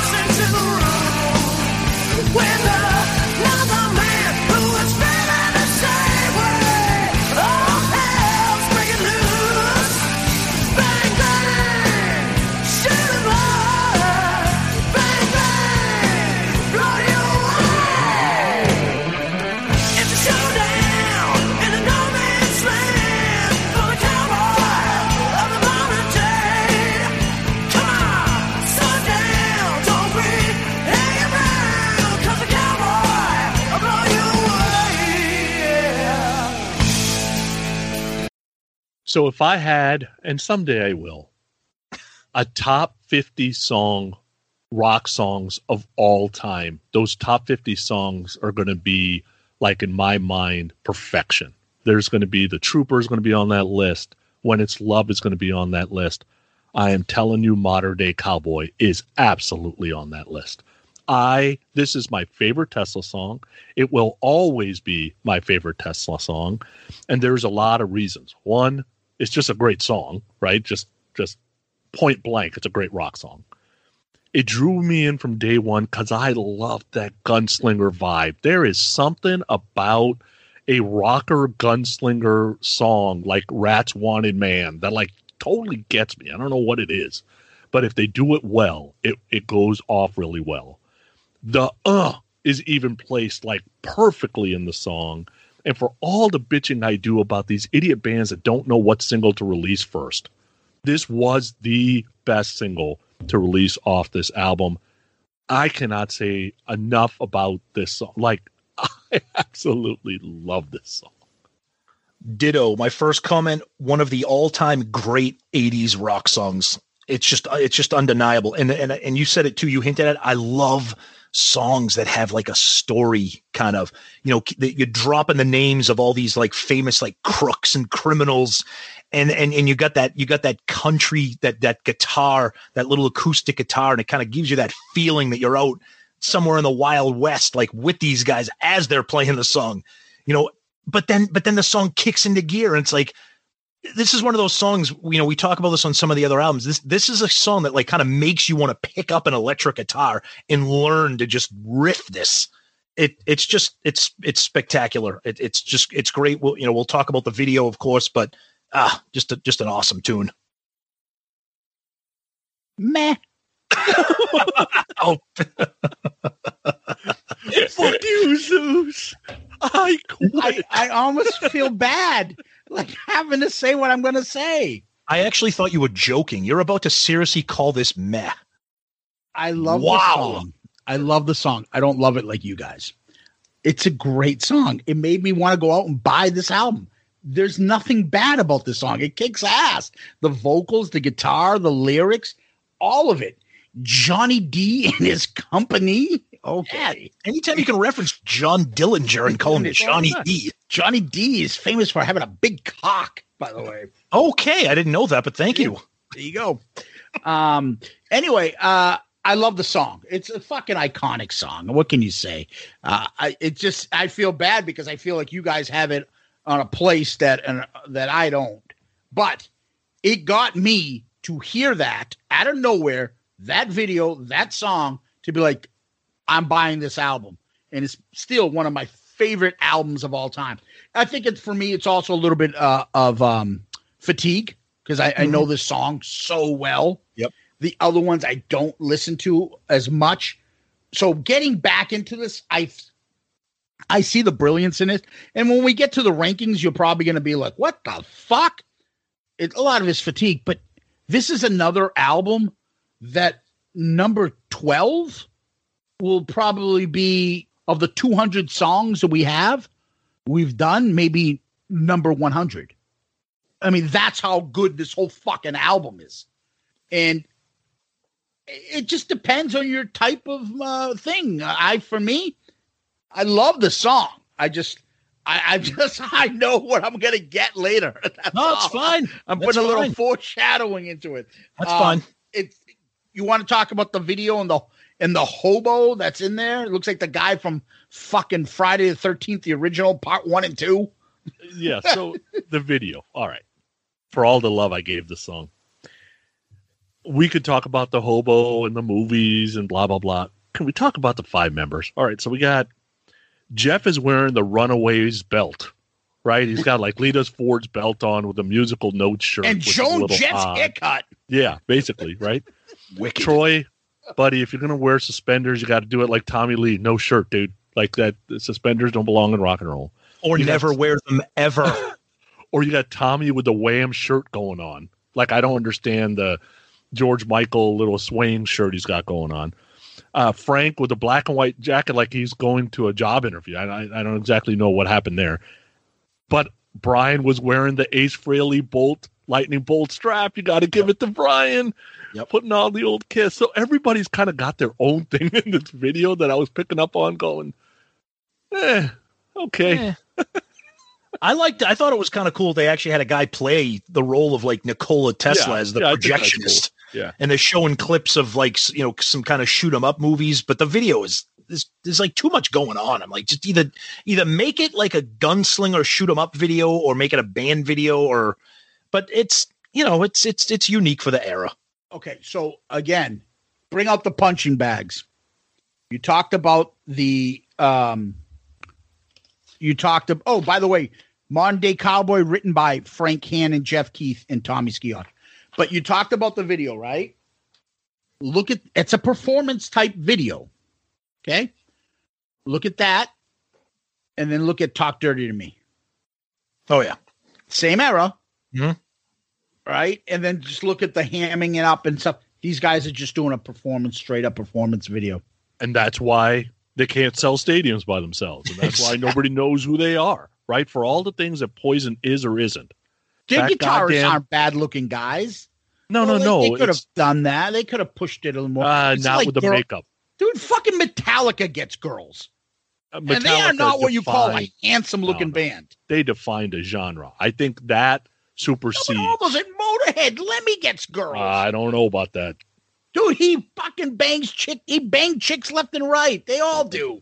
All those rock. I never heard fucking Eddie Murphy and fucking uh, what's his name? Was a Kentucky Fried Chicken eating motherfucker? What was his name? I don't know. What's his name? The big fat guy. And what's his name? Was a Mr. T. Mr. No. the big fat guy. The black soul singer that died Oh, recently. Teddy Oh. Teddy Pendergrass, Luther No. Vandross. Luther Vandross. That's it. Remember when he was talking about singers get all the pussy because Oh. some singers are ugly. Because Mick Jagger is an ugly motherfucker. Luther Vandross was a good-looking guy for his era with his music. So he, he I'm not talking Luther about Vandross like Kentucky Fried Chicken. sexual. I'm not talking about sexual escapades. I'm talking about people who can buy the albums. Yeah, but like and to chicks give the like party- Mick Jagger, the chicks love the Stones. They Who bring the a party. They bring a party atmosphere. Tesla does not do that. Right. And in the 80s, I, you dis- had to do I that. disagree with you. I don't Uh, think it's the I don't think it's the chick thing. They had a song like Love Song, which was really popular with the ladies. Chicks love that song. I don't I don't think it was I don't think it's the thing. I just think that they got unfortunately lumped in and they were too like we're not changing who we are to kind of like if they were bigger during the hair metal stage because they fucking sold out a little bit and glammed up or whatever, then they would be probably bigger now. But they did it their way and they weren't as big then. And then they still got punished for being in that era, even though they never should have been. I just don't think I, I don't think it's the girl thing because uh, Yeah, but yeah, but but but also too, they were they were more aggressive and harder rocking than a band like Bon Jovi and Poison. And again, you if you with all due respect to Jeff Keith, he's not John Bon Jovi, he's not Bret Michaels, he's not Kip Winger, he's n- he's not a good looking guy, and you're not gonna you're not gonna That's attract. Keith. You're, you're you're not gonna that that that's why those those bands were huge for a reason. It wasn't just musically; it was the image and the videos that they could produce. I gotta think like who is fucking handsome? The the guy from Helix with his missing tooth? Oh, who else were lead singers No, during there's a reason nobody knows who Helix is either because of And that guy what- with his missing That's why they're playing barbecues. fucking what the guy from Grim Reaper? Yeah, Uh, Grim Reaper. Yeah. I mean, But you know, He's playing the think, was library. That's why nobody knows. Uh, fucking REO Speedwagon sells out. Look at Kevin Cronin. yeah, but Kev, but REO Speedwagon wrote love songs and ballads. The They're not a they weren't. A, yeah, they weren't. A, Perry or fucking who was the other awful, awful, ugly looking bastard back then? Who's the guy from Styx? yeah, He but they no also. Yeah, but th- but but those guys weren't hard rock bands. Yeah. Tho- tho- they were. They weren't. Yeah, they I know. weren't. I'm, try- I'm trying to think of who's an ugly looking band with a hair metal band with a lead singer. Look at Quiet Riot. Woo! Yeah, but they didn't attract girls, and they weren't trying to do attract girls. And they're playing backyard barbecues right now. exactly. Exactly. Who isn't though of all those bands? What are Def Leppard, Motley Crue. Def Leppard's a different Aerosmith. fucking animal. Def Leppard so has two diamond records. The fuck is other bands have that? but they had to create it somewhere, somehow. And you can say Def Leppard sold out a bit. They weren't Mick, what they uh, were. What do you call it? I know Mick Mars is a fucking ugly looking bastard, but uh, Well, Tommy Lee and up. Nikki Sixx were good looking guys. Yeah, and it helped too that at that time people thought Vince Neil was too. He was blonde, and they had they had sing along rock songs. Is that before or after? what? That he ate the other person? But he looks like the Bumble from Rudolph. That me- that meme that goes out with him like ah. I was trying to set that one up. All right, What's our next episode going to be on attractive fucking bands? that's the next live stream. That'll be the We're gonna next. do like that guy. What was that actor's name that did that fucking thing? Lorenzo Lamas with the fucking pointer pointing at their ugliness with the fucking laser. Lorenzo Lamas. Holy fuck! Wow, you're digging deep. Wasn't it like a snake charmer or a snake king? No, he was on a What was it? reality show and he was fucking like, "Honey, you got some cellulite here with the laser." He was like, "What shit?" Oh man, Vince, no, Vince, you gotta, you gotta get rid of that fucking those jowls. That fucking, well, that spare tire you're wearing ain't helping. vagina. God, you got going. You look like fucking Bill Parcells from the '90s Giants teams. vagina. God, you got. All right, catch catch catch your breath and let's move on. All right, should I introduce the next song? oh my god, this is why these episodes never end. Oh my god. oh my god. Oh my god. All right, All right, where, where the fuck we just did? We we just did Let's- modern day cowboy. laser pointing to Vince Neil's vagina gut uh, from modern day cowboy? I don't know, but we did. What's next? Fucking hit it before I die. Oh my god. Oh my god. Oh. Oh.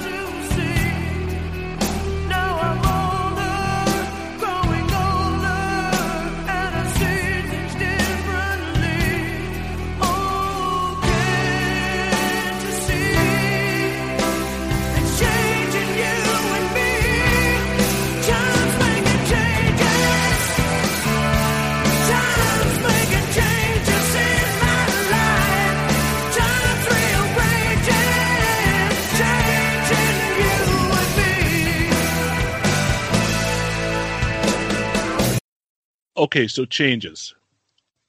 Um, not bad for a bunch of 20 somethings. Like I said before, Frank was 20, Tommy was 24, Brian was 24, Troy was 27, Jeff was 28 when this album came out.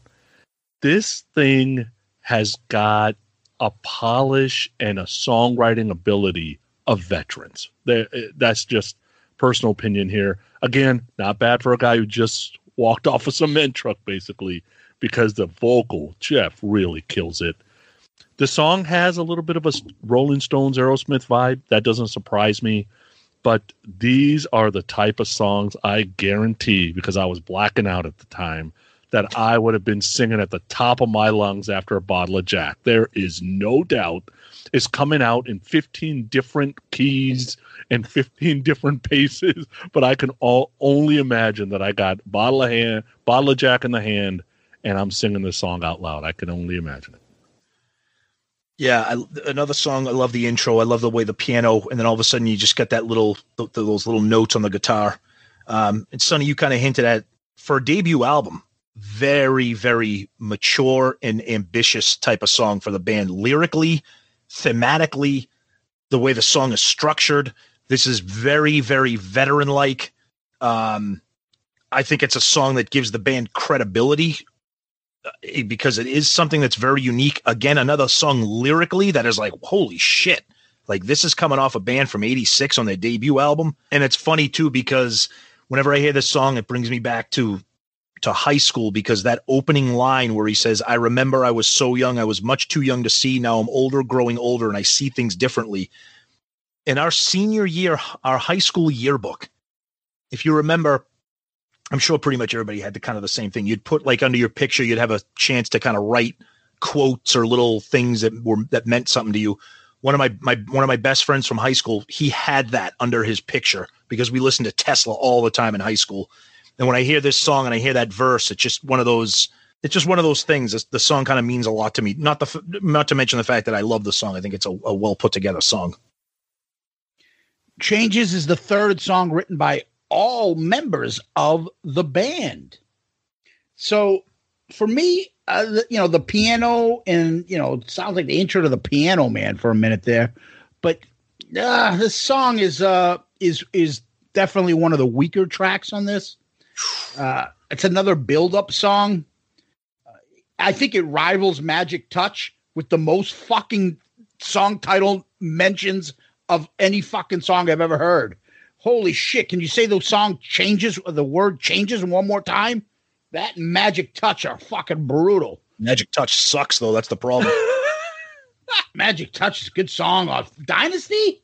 Oh my god, that's a great song. Just fucking re- does the should have had a couple more verses in the song title. Another good drumming song. It just it really surprised me about how good Troy is on this uh, on this uh, album. It's a good solo. I like the little playfulness between the drums and guitar on the solo. That's another one that they do that on. If you notice that, and I like the nice little guitar outro on this. Other than that, it's kind of like, yeah, I, I can see the uh, how do I say? It's a very critic like song, mm-hmm. and that's why I was like, it doesn't move me, but it's kind of a sophisticated song and stuff. It's just like, eh. and I'm not what you would call a sophisticated type of man. So If anybody's been listening to us, they're aware of that. None of us are. don't make me laugh. My ribs hurt right now. All right, go ahead. Let's move on to the next one then before we get carried away like silly boys. Let's hit it.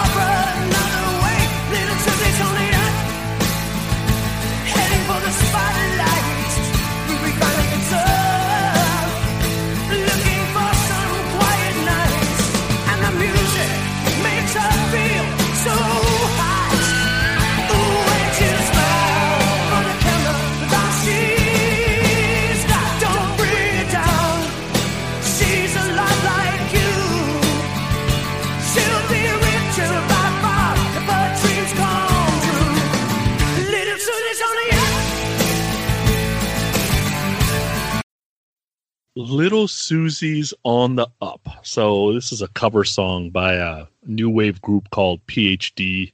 It was actually Ronnie Montrose's idea for Tesla to do this song, and Max Norman kind of helped arrange it. Now, what's interesting is Max Norman didn't really want to produce the group, so they had asked Brian Wheat said in an interview. They asked Peter Collins, said no. Rick Rubin said no. Bruce Fairbairn said no. Max Norman said no. So they were really getting desperate when they got to Barbiero. And Barbiero used to work in dance music. So he obviously knew this song already. I can tell you the original version. Don't even go seek it out. It's complete shit. Right. And I guess it was one of the first videos on MTV, whatever. The, the song sucks. Max Norman. Now, it would have been interesting if he would have produced this album because he produced all the Ozzy albums in the 80s. He produced Megadeth albums in the 90s. He produced Wicked Sensation. Now, he also produced Savatage and Grim Reaper and Loudness and Lizzy Borden and Armored Saint. So I'm kind of glad that he wasn't involved in this.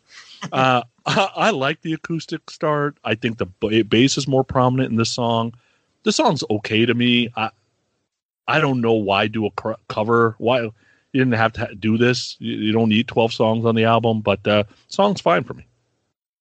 Wow. Okay. I love it. Standout track for me on this album. But uh, one of my go-to songs. I love it. They play it on satellite radio a lot. Sonny's right. The cover, the original version, just don't just don't hurt yourself listening to that. It's just the, the total disaster. Um, I love it. I love the acoustic. I love the acoustic stuff. And there is looking at the credits of the album. It says that Frank Hannon plays the mandolin, and I think this is the song where you can hear some of the mandolin on this. Is the eh, eh, kind of like during the outro, I think. But this is another another change of pace song where it's like okay, they can do something moody like changes. They can blow your face off with "Rock Me to the Top" and "Easy Come Easy Go," but then they can do another kind of beer drinking hangout party tune. You know, whether even though it's a cover. I love Little Susie. I think it's a, I think it's a great tune. A lot of fun tune. Little Susie, written by Jim Diamond and Tony Hymas. The only song not written by the band. It is a cover, and is probably the best cover that I can think of off the top of my head, probably from that era. I fucking love this song. I, I love how they took something obscure and made it their own. It's not, hey, let's uh let's do let's be one of these bands that want to do anarchy in the UK, you know, because no one's covered that ever. And think that they're so full of themselves that their version's going to be the best. This is an obscure song. They took it, they made it their own. The, another build-up song, very Zepp kind of beginning in the, with the guitar, the, the acoustics, and it just looks like if you see the video too, it sounds like it, it looks like it. Five guys that like each other and like playing together and they could take that song and make it this fucking incredible cover. I think this is so much fun. It is just one of those songs that is not typical of the era, but it reminds me of this era. It was so it's just different than what was we're used to.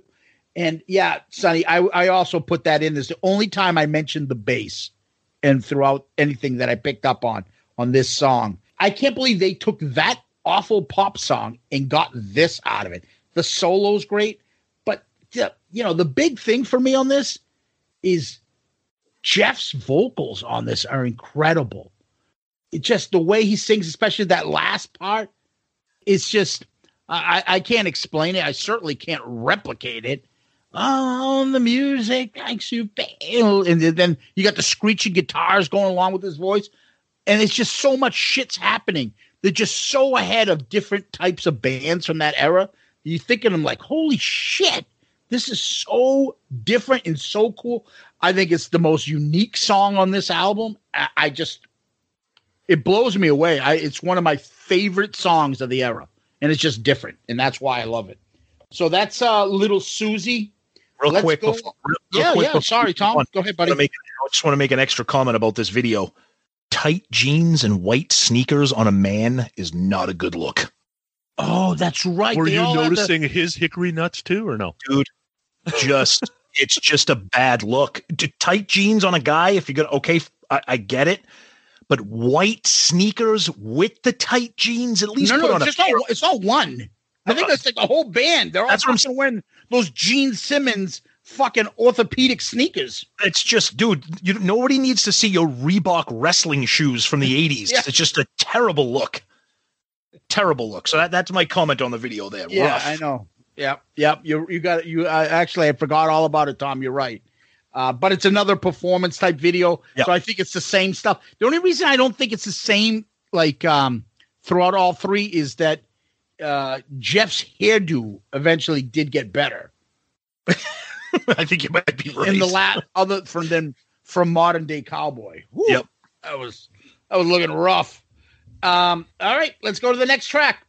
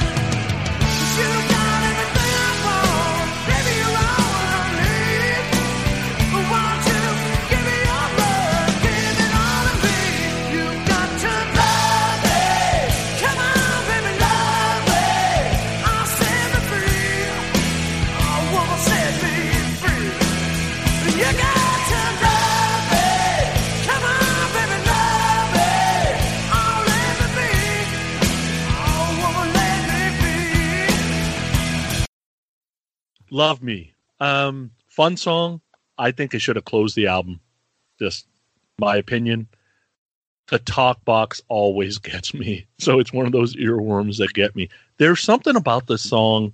I'll share a couple things. One, right after they recorded it, like the album wasn't even out yet.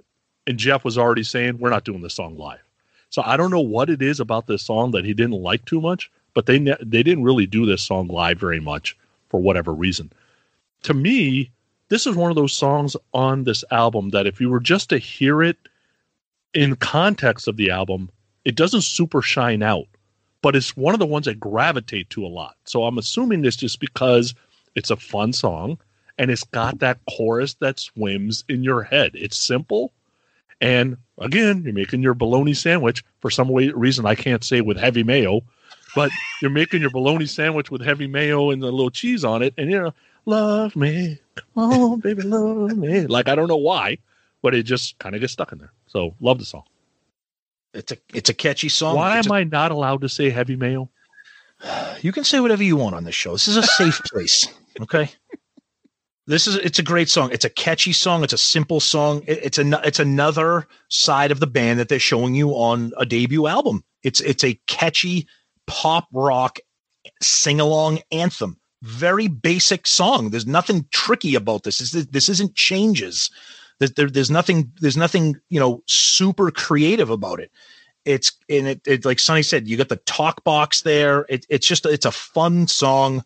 It- there's really not much else to say to that. It could it could have been a hit, but they just chose not to go with it. You know, it's it's not the balls out rocker that modern day uh, cowboy is, obviously. Uh, but it's a it's a it's a really cool tune, very catchy. So of all these songs, I have the most notes for this song. Wow. Yeah. Love Me, written by Frank Hannon, Jeff Keith, Brian Wheat. Uh, it's kind of Zeppish in the beginning, a little bit of the ocean is Mhm. what I'm picking up on it. Another fucking drumming is just another incredible drumming performance, I think. That Alex Van Halen type of snare. I just fucking love it. I think it's so it's I mean, I put the exact same thing, Sonny. Fun, catchy, love the chorus. Love that weird talk box solo. Fucking love that shit. I'm a sucker for that crap as well. And then just Jeff's vocals playing along with his guitarist. Then come on, come on, come on, give it to. And then boom, solo takes off and just fucking starts soaring. That shit is so catchy and like that's music I feel. Mhm. Okay. So for me, it also reminds me of another band. And and I'm like, why does this feel like what is this? uh, You got everything I want, baby. I'm like, what does this remind me? It reminds me of fucking the old Creedence Clearwater Revival song, uh, "Looking Out My Back Door." I- Oh, yeah. it's like that kind of like sitting like at a. You can picture him on a fucking like porch with like a dusty porch outside, singing with his band, and then just playing. In, like dressed in jeans and stuff and singing this song and like having half the neighbors come on over and there's fucking clotheslines everywhere. It's just like a, a catchy kind of like a southern kind of hooky rock song. And even at the end, you got to That's, silence. yeah, that's great. Love me. Come on. It, it's those, and this is the part that I put in. It's those little subtleties that is make it made me start thinking about all the other little subtleties throughout the record of this song. Why I love all the other ones I picked up on the rest of the album. I I, I mean, you you talk about the fun part, like, okay, we're gonna do this album. Oh, I know this. Can't fucking wait to touch Modern Day Cowboy. I love Getting Better. I love Little Susie. These are the songs that I'm like, I fucking used to love this song. Holy shit. That you get back into. And this is why I love doing this with you guys. This song specifically. Cool. Anything else? Nope. good stuff. Let's move on. Two more left.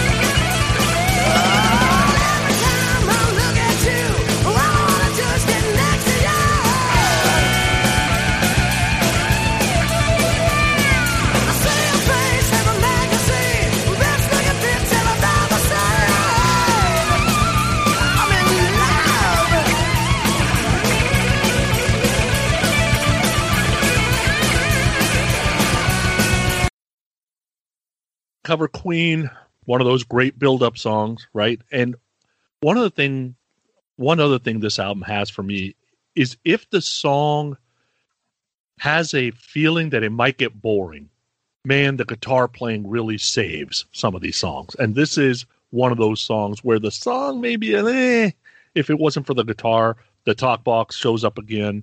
I think what's happening with this song is they're trying for a sleazier feel and I would basically say they missed because when it comes down to it, if somebody told them, hey, it's the mid 80s, you got to have a sleaze song on it, they're really, they started in 81. They have more 70s influences, like Bad Company, Lynyrd Skynyrd type stuff, than they do really 80s influences. So here's them trying to do something that probably was supposed to be Motley Crue, Radish, Warrant type. And I would say they missed. I like the song, but we got to remember that they're doing this five years after they've really started, and this really isn't their bag. And in the long run, they did a lot less of these type of songs. Yeah, no, I, I agree with some of that. I think I like this a little bit more than you do. Um, I like how the song starts off with a little bit of a riff and a vibe, and then it just kind of switches gears when he gets into the into the verses. and it turns into the drum beats, kind of like a little bit of a shuffle.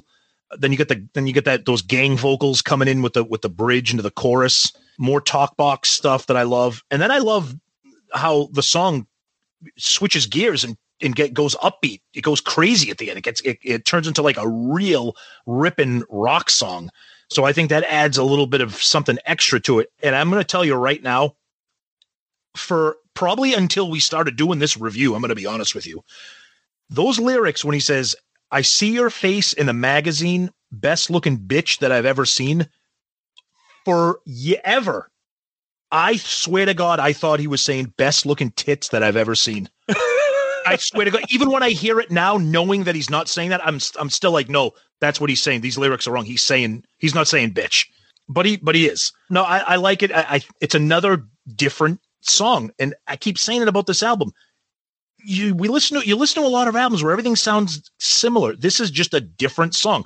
Sonny, you don't like it as much as me, but I think that's why it sticks out for me because when I put this album on, I'm like, I do I want to listen to Too Late for Love or do I want to listen to We're No Good Together? Nah, I'm to put on Cover Queen because that's different than everything else on the album. For me, that's good. I don't know what what you guys will think of that. Zeus, Cover Queen. Cover Queen written by Frank Hannon and Jeff Keith. I it's Sonny again, suckers for talk box. I love that shit. I also put the word that you used in my um, description, sleaze rock. Hmm. That's not really their style, but this is like the sleaziest song they've probably put out on this album, at least. I like the callback vocals going back and forth on this. I love that middle breakdown and that whole little different segment. Reminds me of what? Rocket Queen, whole different Yeah. thing at the end out of nowhere. What's up? No one brought this up yet. What's up with the record scratching? Fucking Dougie Fresh part of this? Oh, I love that. I love that guitar effect. That's the guitar. That's That's a- a, that's a that's an awesome. That sounds like fucking. That sounds like Jam Master Jay. Oh, I love I that. I'm glad you brought that up because I forgot to bring that. I think that's a really cool effect as they go into the next verse. I love that. Yeah, that sounds like a record scratch. No, That's that's that, guitar. that- That's the gu- that's a guitar. That's that's an, a guitar effect. Yep. Uh, then I stand corrected. I don't know what that fuck. I thought it was Dougie Fresh. you oh you uh, actually you you actually thought it was a record? Yeah, that's, I was oh, like, what the fuck is that? I don't remember that in the album. oh no no that's a guitar effect. Yeah. I don't know. Okay, okay. Uh, the guitar, the vocals, the outro, another just the middle breakdown. It's just stuff that stand out for me on this album. But there's one other part. I think he went to the Axl Rose school of singing lyrics out of nowhere when he goes taking care of business. What the fuck is that? He does that twice on this song. Out of nowhere, he just does. Ah, it's so easy. I don't know what the fuck he's doing. He never does that anywhere else, but he did it twice on this song. It just it's it's a good song. I think the the fact that they do that second portion of the song at the end makes me like it even more. Nice. So let's finish up the album.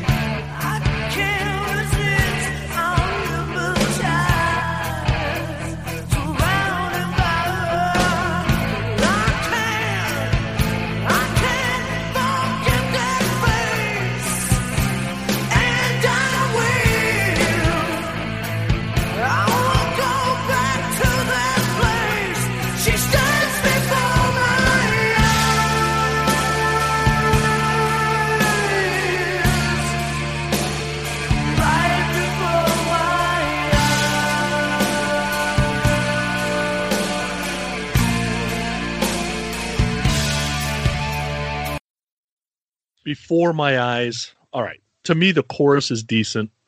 I just don't know if you need this on the album because you already got "We're No Good Together." This whole gloomy Gus thing they got going on. eh, They were known for smoking pot in the early days, so maybe they're hammered when they write this. And I don't know if this is their attempt of "Stairway to Heaven," "Dream On," because if it was, I gotta say they missed because I, the song it's a it drags just a little too much. Doesn't surprise me it exists because Hannon's a hippie, we know that. And then the abrupt ending. It's like somebody said, All right, you got 53 minutes and 39 seconds. If you go past that, we just end it. We don't care if there's another note left because it's really odd the way it ends. So this song, I tolerate it. I like it. I, I don't it doesn't keep me from it being a desert island album for me i just don't know if it was necessary you bring up a good point with the ending. It's like somebody pulled the plug, and it even even it even sounds. It's like eh, eh, eh, eh, eh. it's like did you just like lift the like the needle off the record or something? It's like it's weird. But that being said, okay, this I've said it a million times, so forgive me for sounding a, bro- a broken record. It's a different song. It's a very atmospheric song.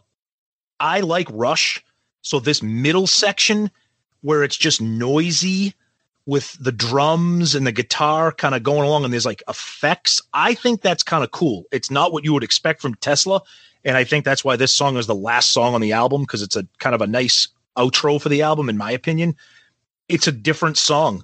I like it. I, I, I like what Jeff does vocally, and I just think it's it's just another another type of song on this album that it's not you you, you don't really hear any more from this in future Tesla albums. And I think maybe Sonny, you were right. Maybe they kind of learned their lesson. Like, let's try this. Eh, no, let's not. But I, I don't I don't mind it.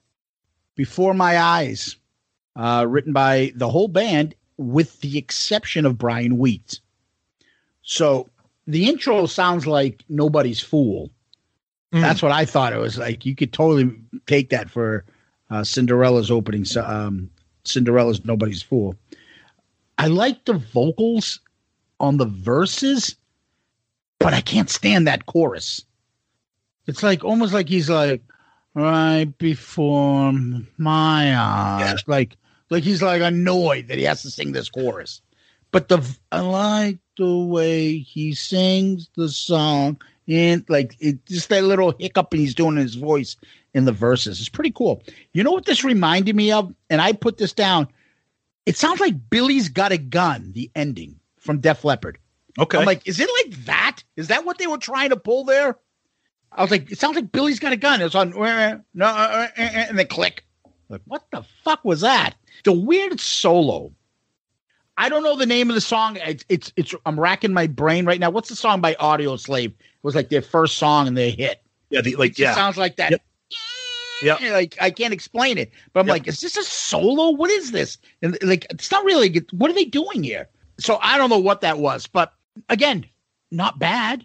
Not one of their weaker tracks, but again, not bad. If that's one of their weaker tracks, God, we know where we stand on this record. But, anyways, that's um, that's the end of the tracks.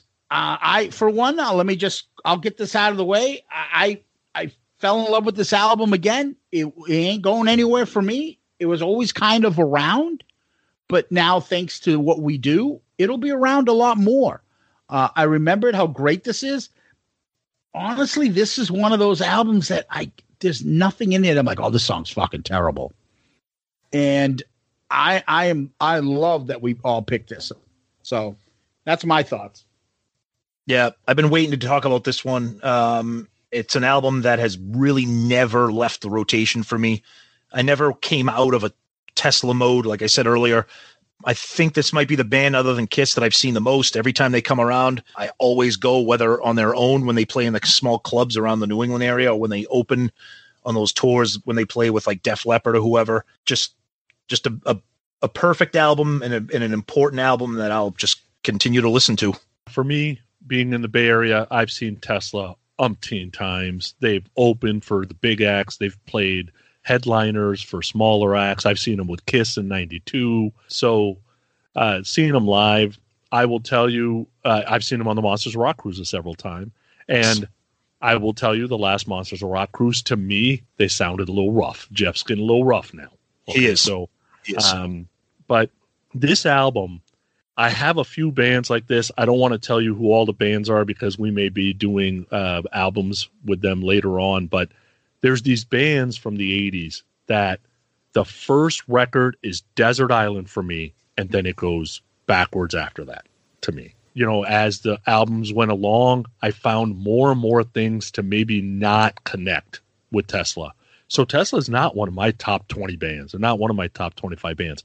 This album has not left my uh, phone at all. I would tell you, you got to listen with headphones because there is so many things going on that you will miss if you're not listening to with headphones. And if this album was like 10 songs, it would be even higher on my list. I have like this 40 or 50 albums that I have as Desert Island albums, and it's on that list, but it would be much higher if it was only like 10 songs. nice. Well, let's find out what those 10 songs will be because you're going to find out because you want to see what your last two are on this album. So, number, uh, we have 12 songs on this one. So let's start. Sonny, number 12 for you. Before my eyes, easy. Okay, I'm just going to get this out of the way right now. This was by far, without question, the most difficult ranking for me because for me, every song on this album is a nine or a 10. Every, every song is a nine or a 10.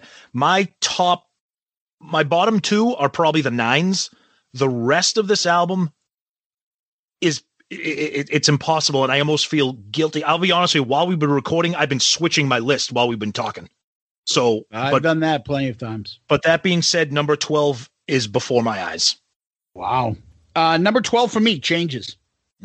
Number 11 for me is Cover Queen. It just, they just kind of, they missed for what they were going for. same thing for me these are these are the, i still love both of them but something's got to be near the bottom You guys are way off. Uh, uh, number 11 for me, before my eyes. Oh, so we're way off. You were off by one. No, no, it was by the no, your number 11. But go ahead. Okay, so this is the part where it gets tougher for me. There is a number one, no doubt, will always be number one, but two through 10 was very, very tough for me because they're all great songs, but Rock Me to the Top ended up 10 for me. Sonny, it's the exact same thing for me. It- it- from from number one, number one was definite, and then I'm like, wait, and then I'm like, no, number one is number one.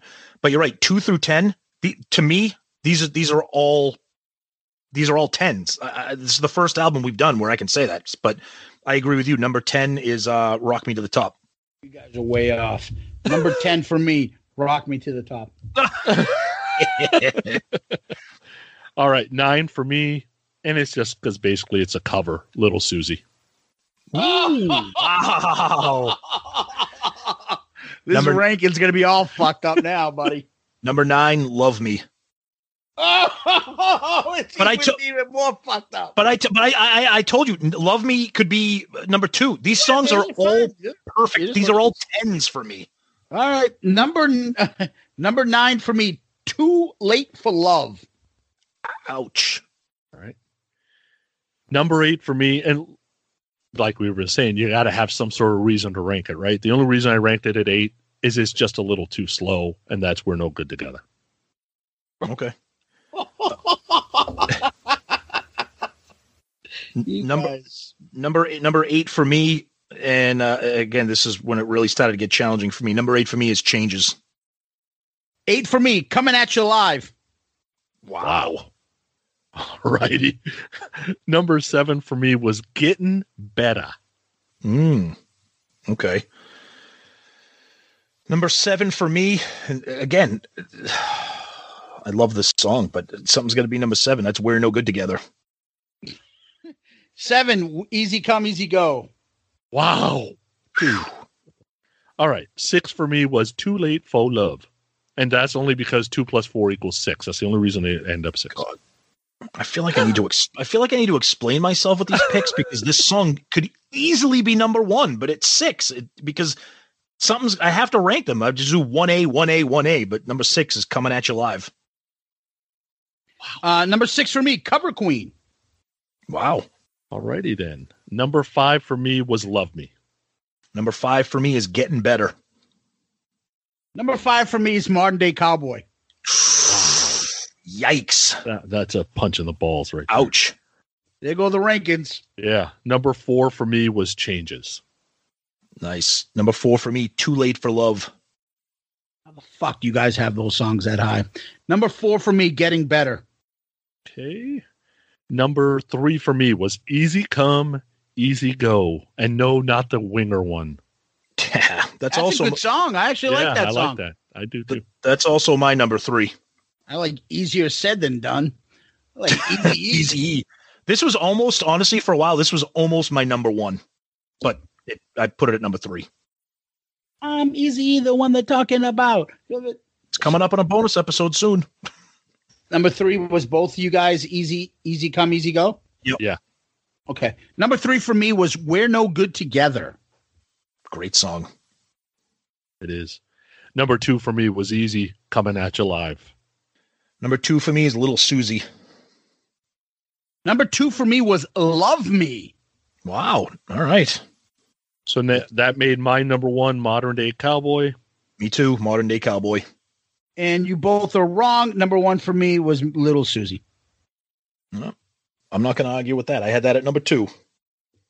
Honestly, I, for me, six and above was the one. Actually, I should say five and above were the Yep. ones that I I don't know. I could probably put Getting Better, Modern Day Cowboy, We're No Good Together, Love Me as number one someday too. I could Yeah. easily put that.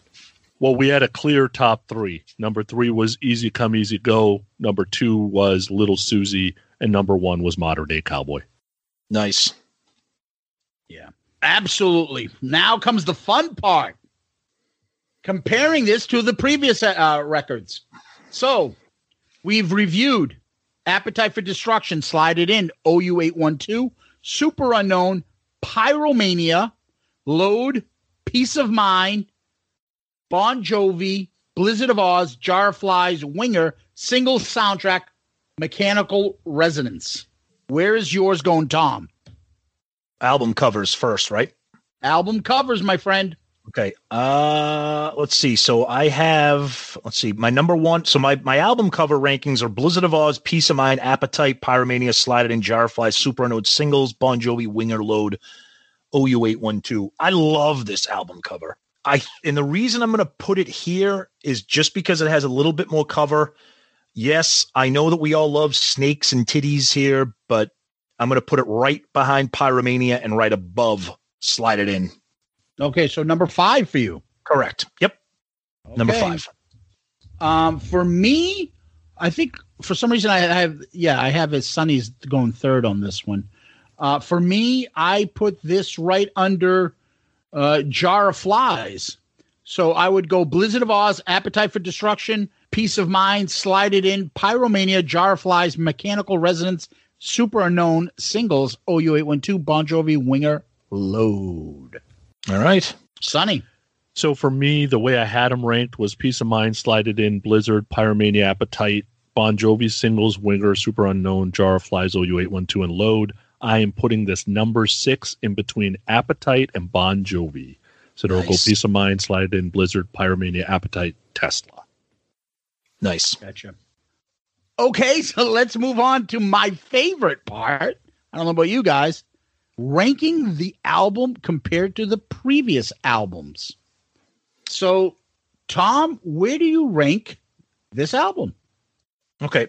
So my rankings right now, I got singles, number one, Pyromania, Jar Flies, Appetite, Blizzard, Superunknown, Load, Slide It In, Winger, OU812, Bon Jovi, Piece of Mind. Mechanical Resonance is the first album that we have done with Pyromania and Appetite pretty close. Singles and Jar of Flies are as high as they are because of the greatness but also the nostalgia covers up some of the weakness on that album, which is why I have them ranked so high. Mechanical Resonance is the first album where every single song is a nine or a 10. There is nothing I skip at all on anything. And there is nothing meh on this album for me. So that is a long-winded way of saying that this is my new number one. Oh, ho, ho, whoa! As Did much as not see that coming. as much as I love singles, there's too many weak spots on singles. I love singles because the standout tracks on it are some of the greatest of all time. But Me- Mechanical Resonance is the most perfect album that we've done so far. Appetite, there's a couple sixes and sevens. Same thing with Pyromania, there's a couple sixes and sevens. Everything on Mechanical Resonance is a nine or a 10 for me by far. Wow. For me, I have Blizzard of Ozz, Pyromania, Appetite for Destruction. I don't know why I spelled it like that, but singles, Jar of Flies, Bon Jovi, Superunknown, Slide It In, Piece of Mind, Load, OU812, Winger.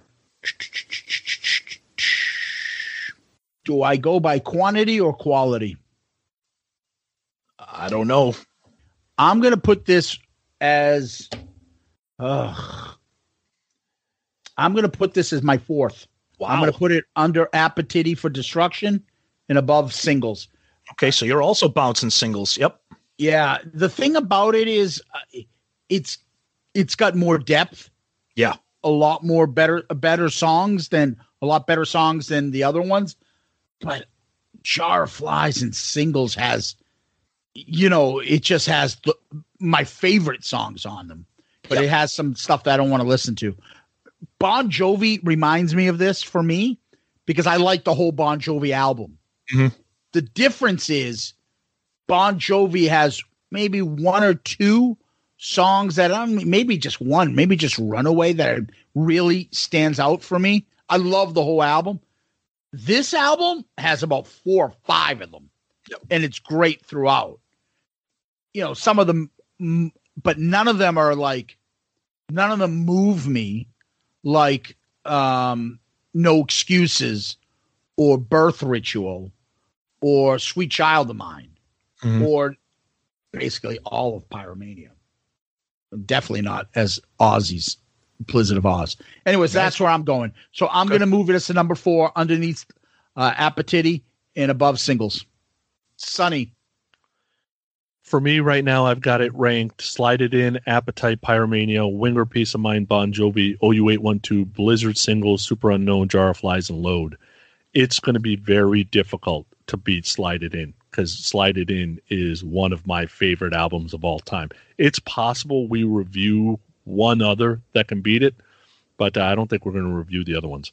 Um, Tesla's going to be number three for me.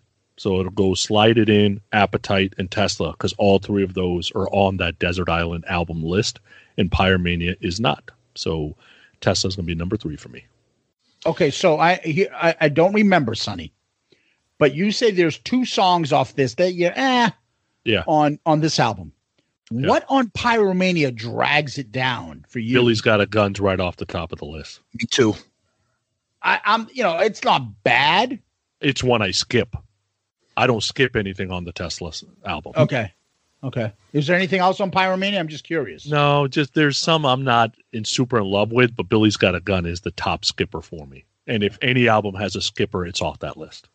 Yeah, Yeah, see, see, I that's- don't think that- see, Billy's that- that, bad. It's not bad. It's not whatever. I mean, That- that- even that- Blizzard for me has a bad it has Dee on it, which I don't really want to listen to. But it's only fucking thirty seconds. Yeah, that's the thing with Pyromania for me. That it's one of the greatest albums like of all time, but there's just a couple things on there. It's it's a top heavy album for me, and then I, I just can't. My number one album has to be an album like Mechanical Resonance, where it's nines and tens across the board, completely unskippable. An album that I listen to all the time. I have zero fatigue on this album, zero which is unique for albums for me. That's why it's number one. It just checks off everything. So Wow, wow. Yep. Anyways, uh, I think I would say it's fair to say that this was a pretty good pick. mm-hmm. Yeah. I will say this, Sonny. I was holding my breath. I know that you always say that it's going to take a lot for Slide It In to get knocked off. I thought this had a shot at it because I'm anxious to see what could knock it off. Maybe it, uh, when we stop recording, I, I'd like you to kind of spill the beans because I would love to know what could. But I thought this had a shot. But number three is still good. Absolutely. So, that's it for the, the album. Let's uh, move it on real quickly to um, this.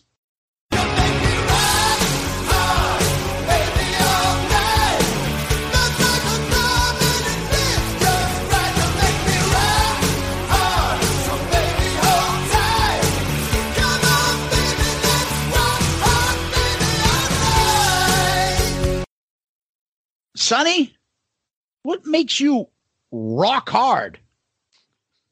All right, this should be interesting. So the election just got over, and we just had a transfer of power. So I just saw this movie that I figure I'd share with you guys, and it's the movie called LBJ. Have you ever seen the movie? Woody Harrelson. Yes. No. So the plot basically centers around Lyndon B. Johnson having to take over the presidency, and uh, now that Kennedy's died, and what they're doing You is mean murdered and assassinated? Die. he died. So they're they're kind of flashing, they're showing what's happening as he takes over, and then they're kind of flashing back on how he ended up where he's at because he really wanted to run for president against he really wanted to be president when Kennedy became president, right? So there's all these political battles that are still left over. There's sides of the aisle. There's this whole thing about the Civil Rights Act that's sitting there that he's got to do something about if he wants to, but his supporters don't support that act. You know, there's all these things that are happening. And, uh, you know, Woody Harrelson as LBJ, after seeing some of the things that he's played in his life, you would think that he doesn't do a great job. He does, though, because LBJ, for all the pictures you've seen and maybe all the things you've heard, is kind of comes off as a stuffed shirt. But Woody actually puts some uh, interesting spin on the character, which uh, makes it a little more fun. Jennifer Jason Leigh plays Lady Bird. Uh, Michael Stahl David is Robert Kennedy. Jeffrey Donovan, uh, which I love this show called Burn Notice. Oh my God, one of my favorite TV shows of all time. Plays John F. Kennedy, and Kim Allen plays Jacqueline Kennedy. Uh, it's a it's a good movie, and it's not super long. Um, so, um, and it's not boring. I kind of like the.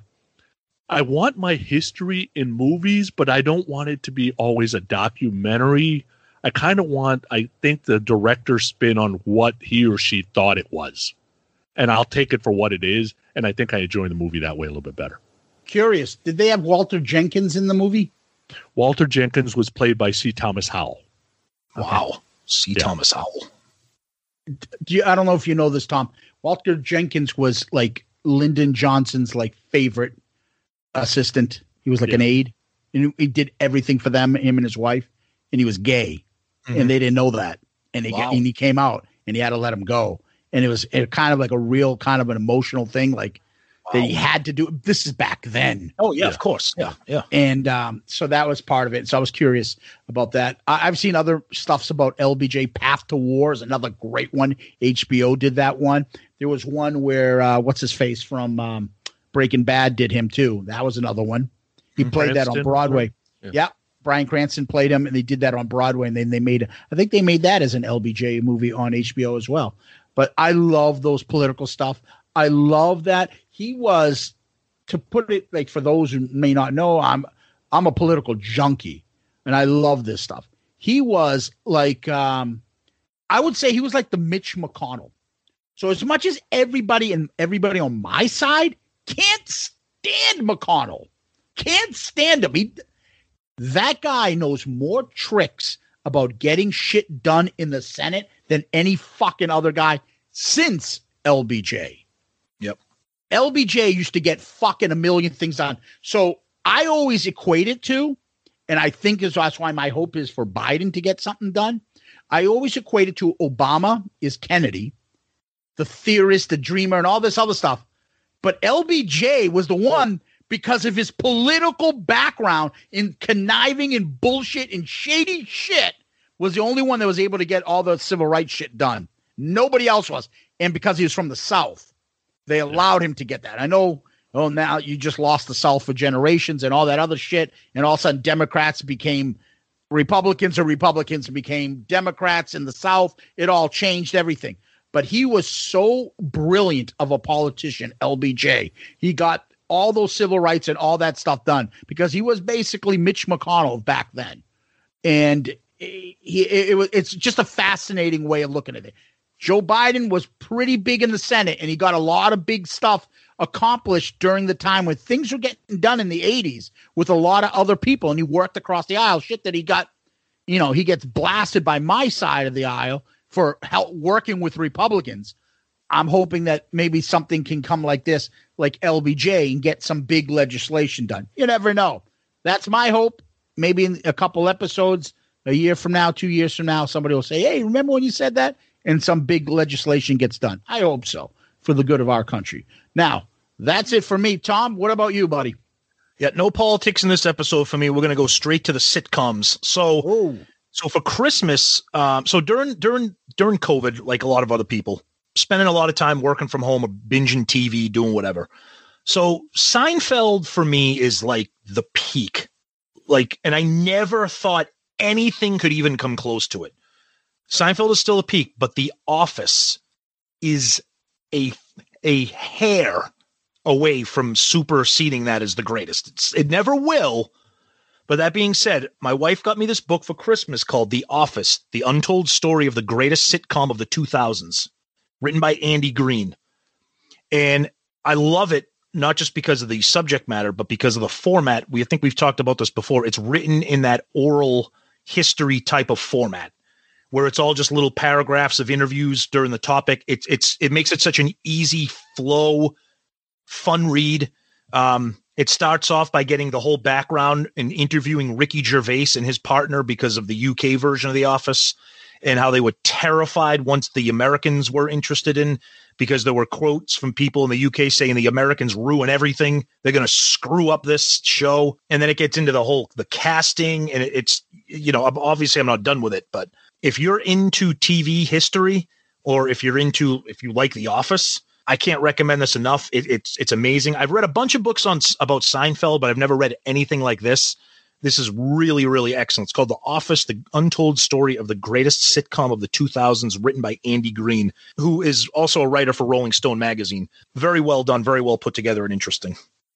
sounds cool. For me, Tom, it started off with something stupid. Me and you were talking about something. I don't know what it was. It was reminding me of, and then I texted this with you, and we were saying something about the Beach Boys, Hmm. and it was something about Rush Hour. In the- Oh, Don't yeah, you yeah, ever yeah. touch a black man's radio? Oh, the Beach Boys, great American music. Yes. and then fucking what's his name got all pissed off. Don't Mhm. ever touch a black man's radio. I and and I went down that fucking rabbit hole, and I love the Beach Boys. I have all a couple box sets, a couple of their old stuff, Pet Sounds, all that stuff. I find Brian Wilson to be one of the big musical geniuses of all time. Guy ahead of everything. Just took too much LSD and went way over the top. So I just started picking up my um my Beach Boys stuff. I I I, I love their music. I know you got the simple versions that you can always get into Surfing USA, Surfing Safari, and then you get into a little bit more popish. You get to, you know, I Get Around and stuff. And I remember they would always show uh, Joe Namath highlights with that song in the background.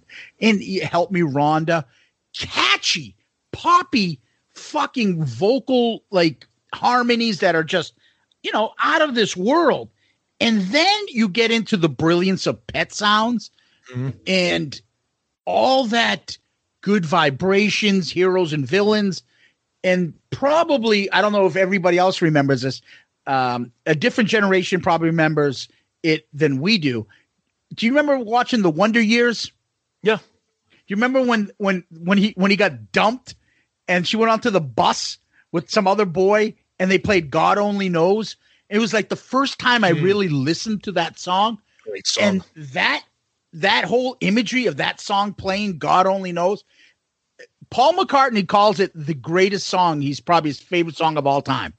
It is so beautiful. It's just so done. And it's it's not brian wilson singing it this time. It's not mike love. It's brother carl who sang a lot of the songs too. He's got such a beautiful voice. It's just a fascinating fascinating stuff. And so you get into all this stuff and I got into the music and I went down the rabbit hole and ended up on Beach Boy documentaries on YouTube. And I found Wouldn't it be nice? The Beach Boys documentary, and it documents all this stuff, all of it from how ruthless the dad used to be and beat the shit out of them, and what an asshole he was to them, and made Brian crazy, but made him a perfectionist. And it talks about you know the the whole creation of the surfer sound and then the competition between the Beatles and the Beach Boys and how they would listen to um, Revolver. And then all of a sudden they would come out with Pet Sounds and then how they went into uh, Sergeant Pepper's and then they did the Smile album and it never made it. And Brian went fucking crazy. And then the fights, the lawsuits. And then in, in the middle of all this is the crazy part of their brother Dennis and his whole story with Charles Manson and all that fucking craziness. And you're like, holy shit, what an exciting life. How did they never make this into a real movie? Crazy stuff. Uh, again, that's just one of the many documentaries you can find. Wouldn't it be nice? Um, the documentary on the Beach Boys. Love their music. Uh, love the Beach Boys, and it, they are totally fascinating for me, at least. Awesome. Very cool. Nice. Yeah, Sonny, you don't sound like a, a big Beach Boys fan, huh? Uh, I love the pop sensibilities. Oh, I, I, I like. Oh, you do. Yeah, I would probably say there's at least ten to twelve songs from the Beach Boys that I love.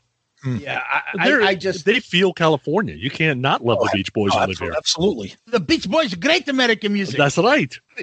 And I'll tell you what, their, their friggin' Christmas album is spectacular. oh, I love that. I love, Love that. I have it too. It's on Yep. my rotation. I listen Yep. to it all the time. Yep. All right, boys. Before we end the show, Sonny, tell us about your handsomeness. Uh, well, I'm a married individual, Not that happily kind of married. handsomeness. Oh, okay, sorry. Um, no, Growing Up Rock is coming up on episode 200. Uh, we should be there in a couple of months, Nice. so that that'll be fun. Um, Growing Up Rock, G R O W I N U P R O C K dot com. That's probably the best way uh, to connect with us. And then Podcast Rock City, uh, another Kiss podcast, and uh, going good there.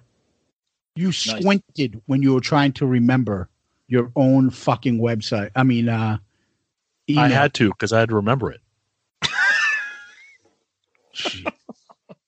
Because some dumbass left a G out of it, and I gotta always now remember not to say the G. Wait a minute. Wait a minute. Say that again. Some Rock. dumbass left left a G out of it, so now I gotta always remember not to say the G. Oh, at the end, I'm like thinking, what do you mean out of growing? Gee, I'm like, oh my Yeah, god, Yeah, you know the last G. rowing, rowing up rock.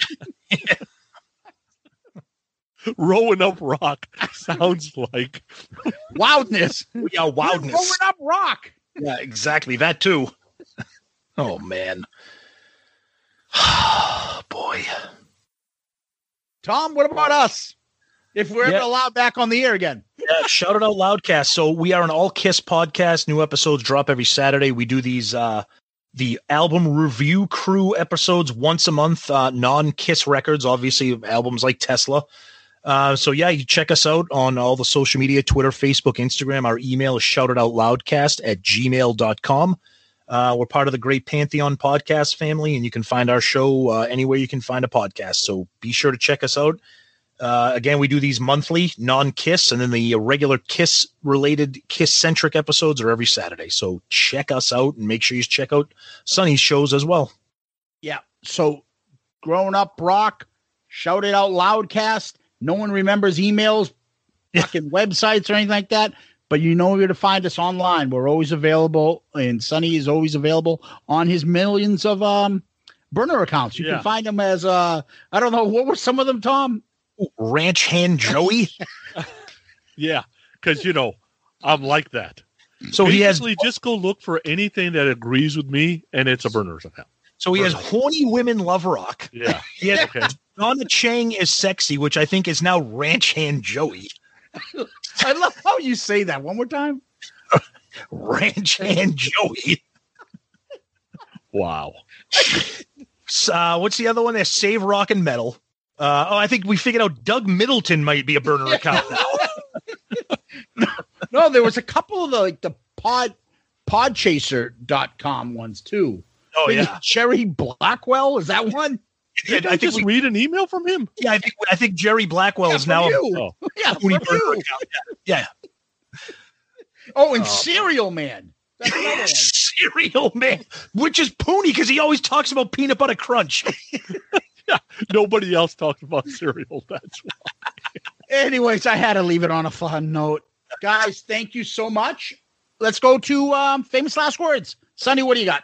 I'll take command, take control. Now I see you coming back for more.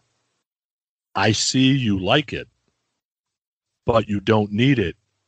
Ooh, you want to feel it. Oh God, I'm glad that wasn't the last words of this show. All right. There comes a time when you've got to let things go as fast as they come. Wait and see what tomorrow may bring you. Get it all while you can. I always thought that was what your mama may bring you for the longest time. Well, That's okay. I also thought he was saying tits for 35 years. It's day, and I'm feeling high. What's the chances for you and I? I've got love on my mind. Lovin's on my mind. Is that a Paul Stanley lyric? It sounds like I'm fucking horny. I need to fuck. Oh, well, what do you know? Another three hour bonus episode. It's impossible to not make these long because we just have too much fun together. Sonny, thank you so much. Zeus, thank you. Guys, thank you. Hope you enjoy Tesla Mechanical Resonance. Awesome time as always. Thanks for having me. And, you know, of course, we got to end it on me so horny. Tom, thank you. Sonny, thank you. Kiss Army, thank you. Loudcasters, thank you. Peace out, Girl Scout.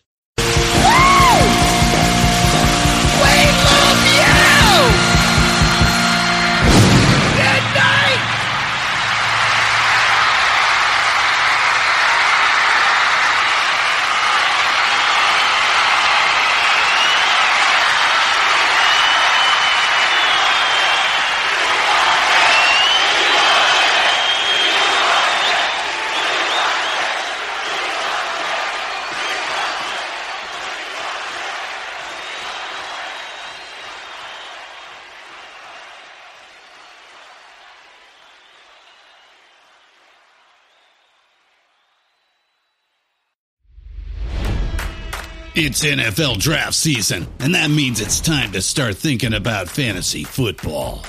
FantasyPoints.com features industry leading experts and prognosticators using proprietary hand charted data to help you score more fantasy points. FantasyPoints.com is the place to go for whatever kind of fantasy football you play. Whether you play fantasy football, daily fantasy sports, or do a little bit of everything, Fantasy Points has the meticulously researched content to guide you to victory. And why wait for the fall? Fantasy Points also covers the new spring football league, the UFL. Join the guru, John Hansen, Scott Barrett, Joe Dolan, and other massive names in the fantasy football universe with an exclusive offer. Use code Pantheon for 15% off any fantasy points package, including the all in package, with access to every article, tool, and data nugget that Fantasy Points has to offer. That's fantasypoints.com and code Pantheon for 15% off at Fantasy Points. Fantasypoints.com. Code Pantheon. Score more fantasy points.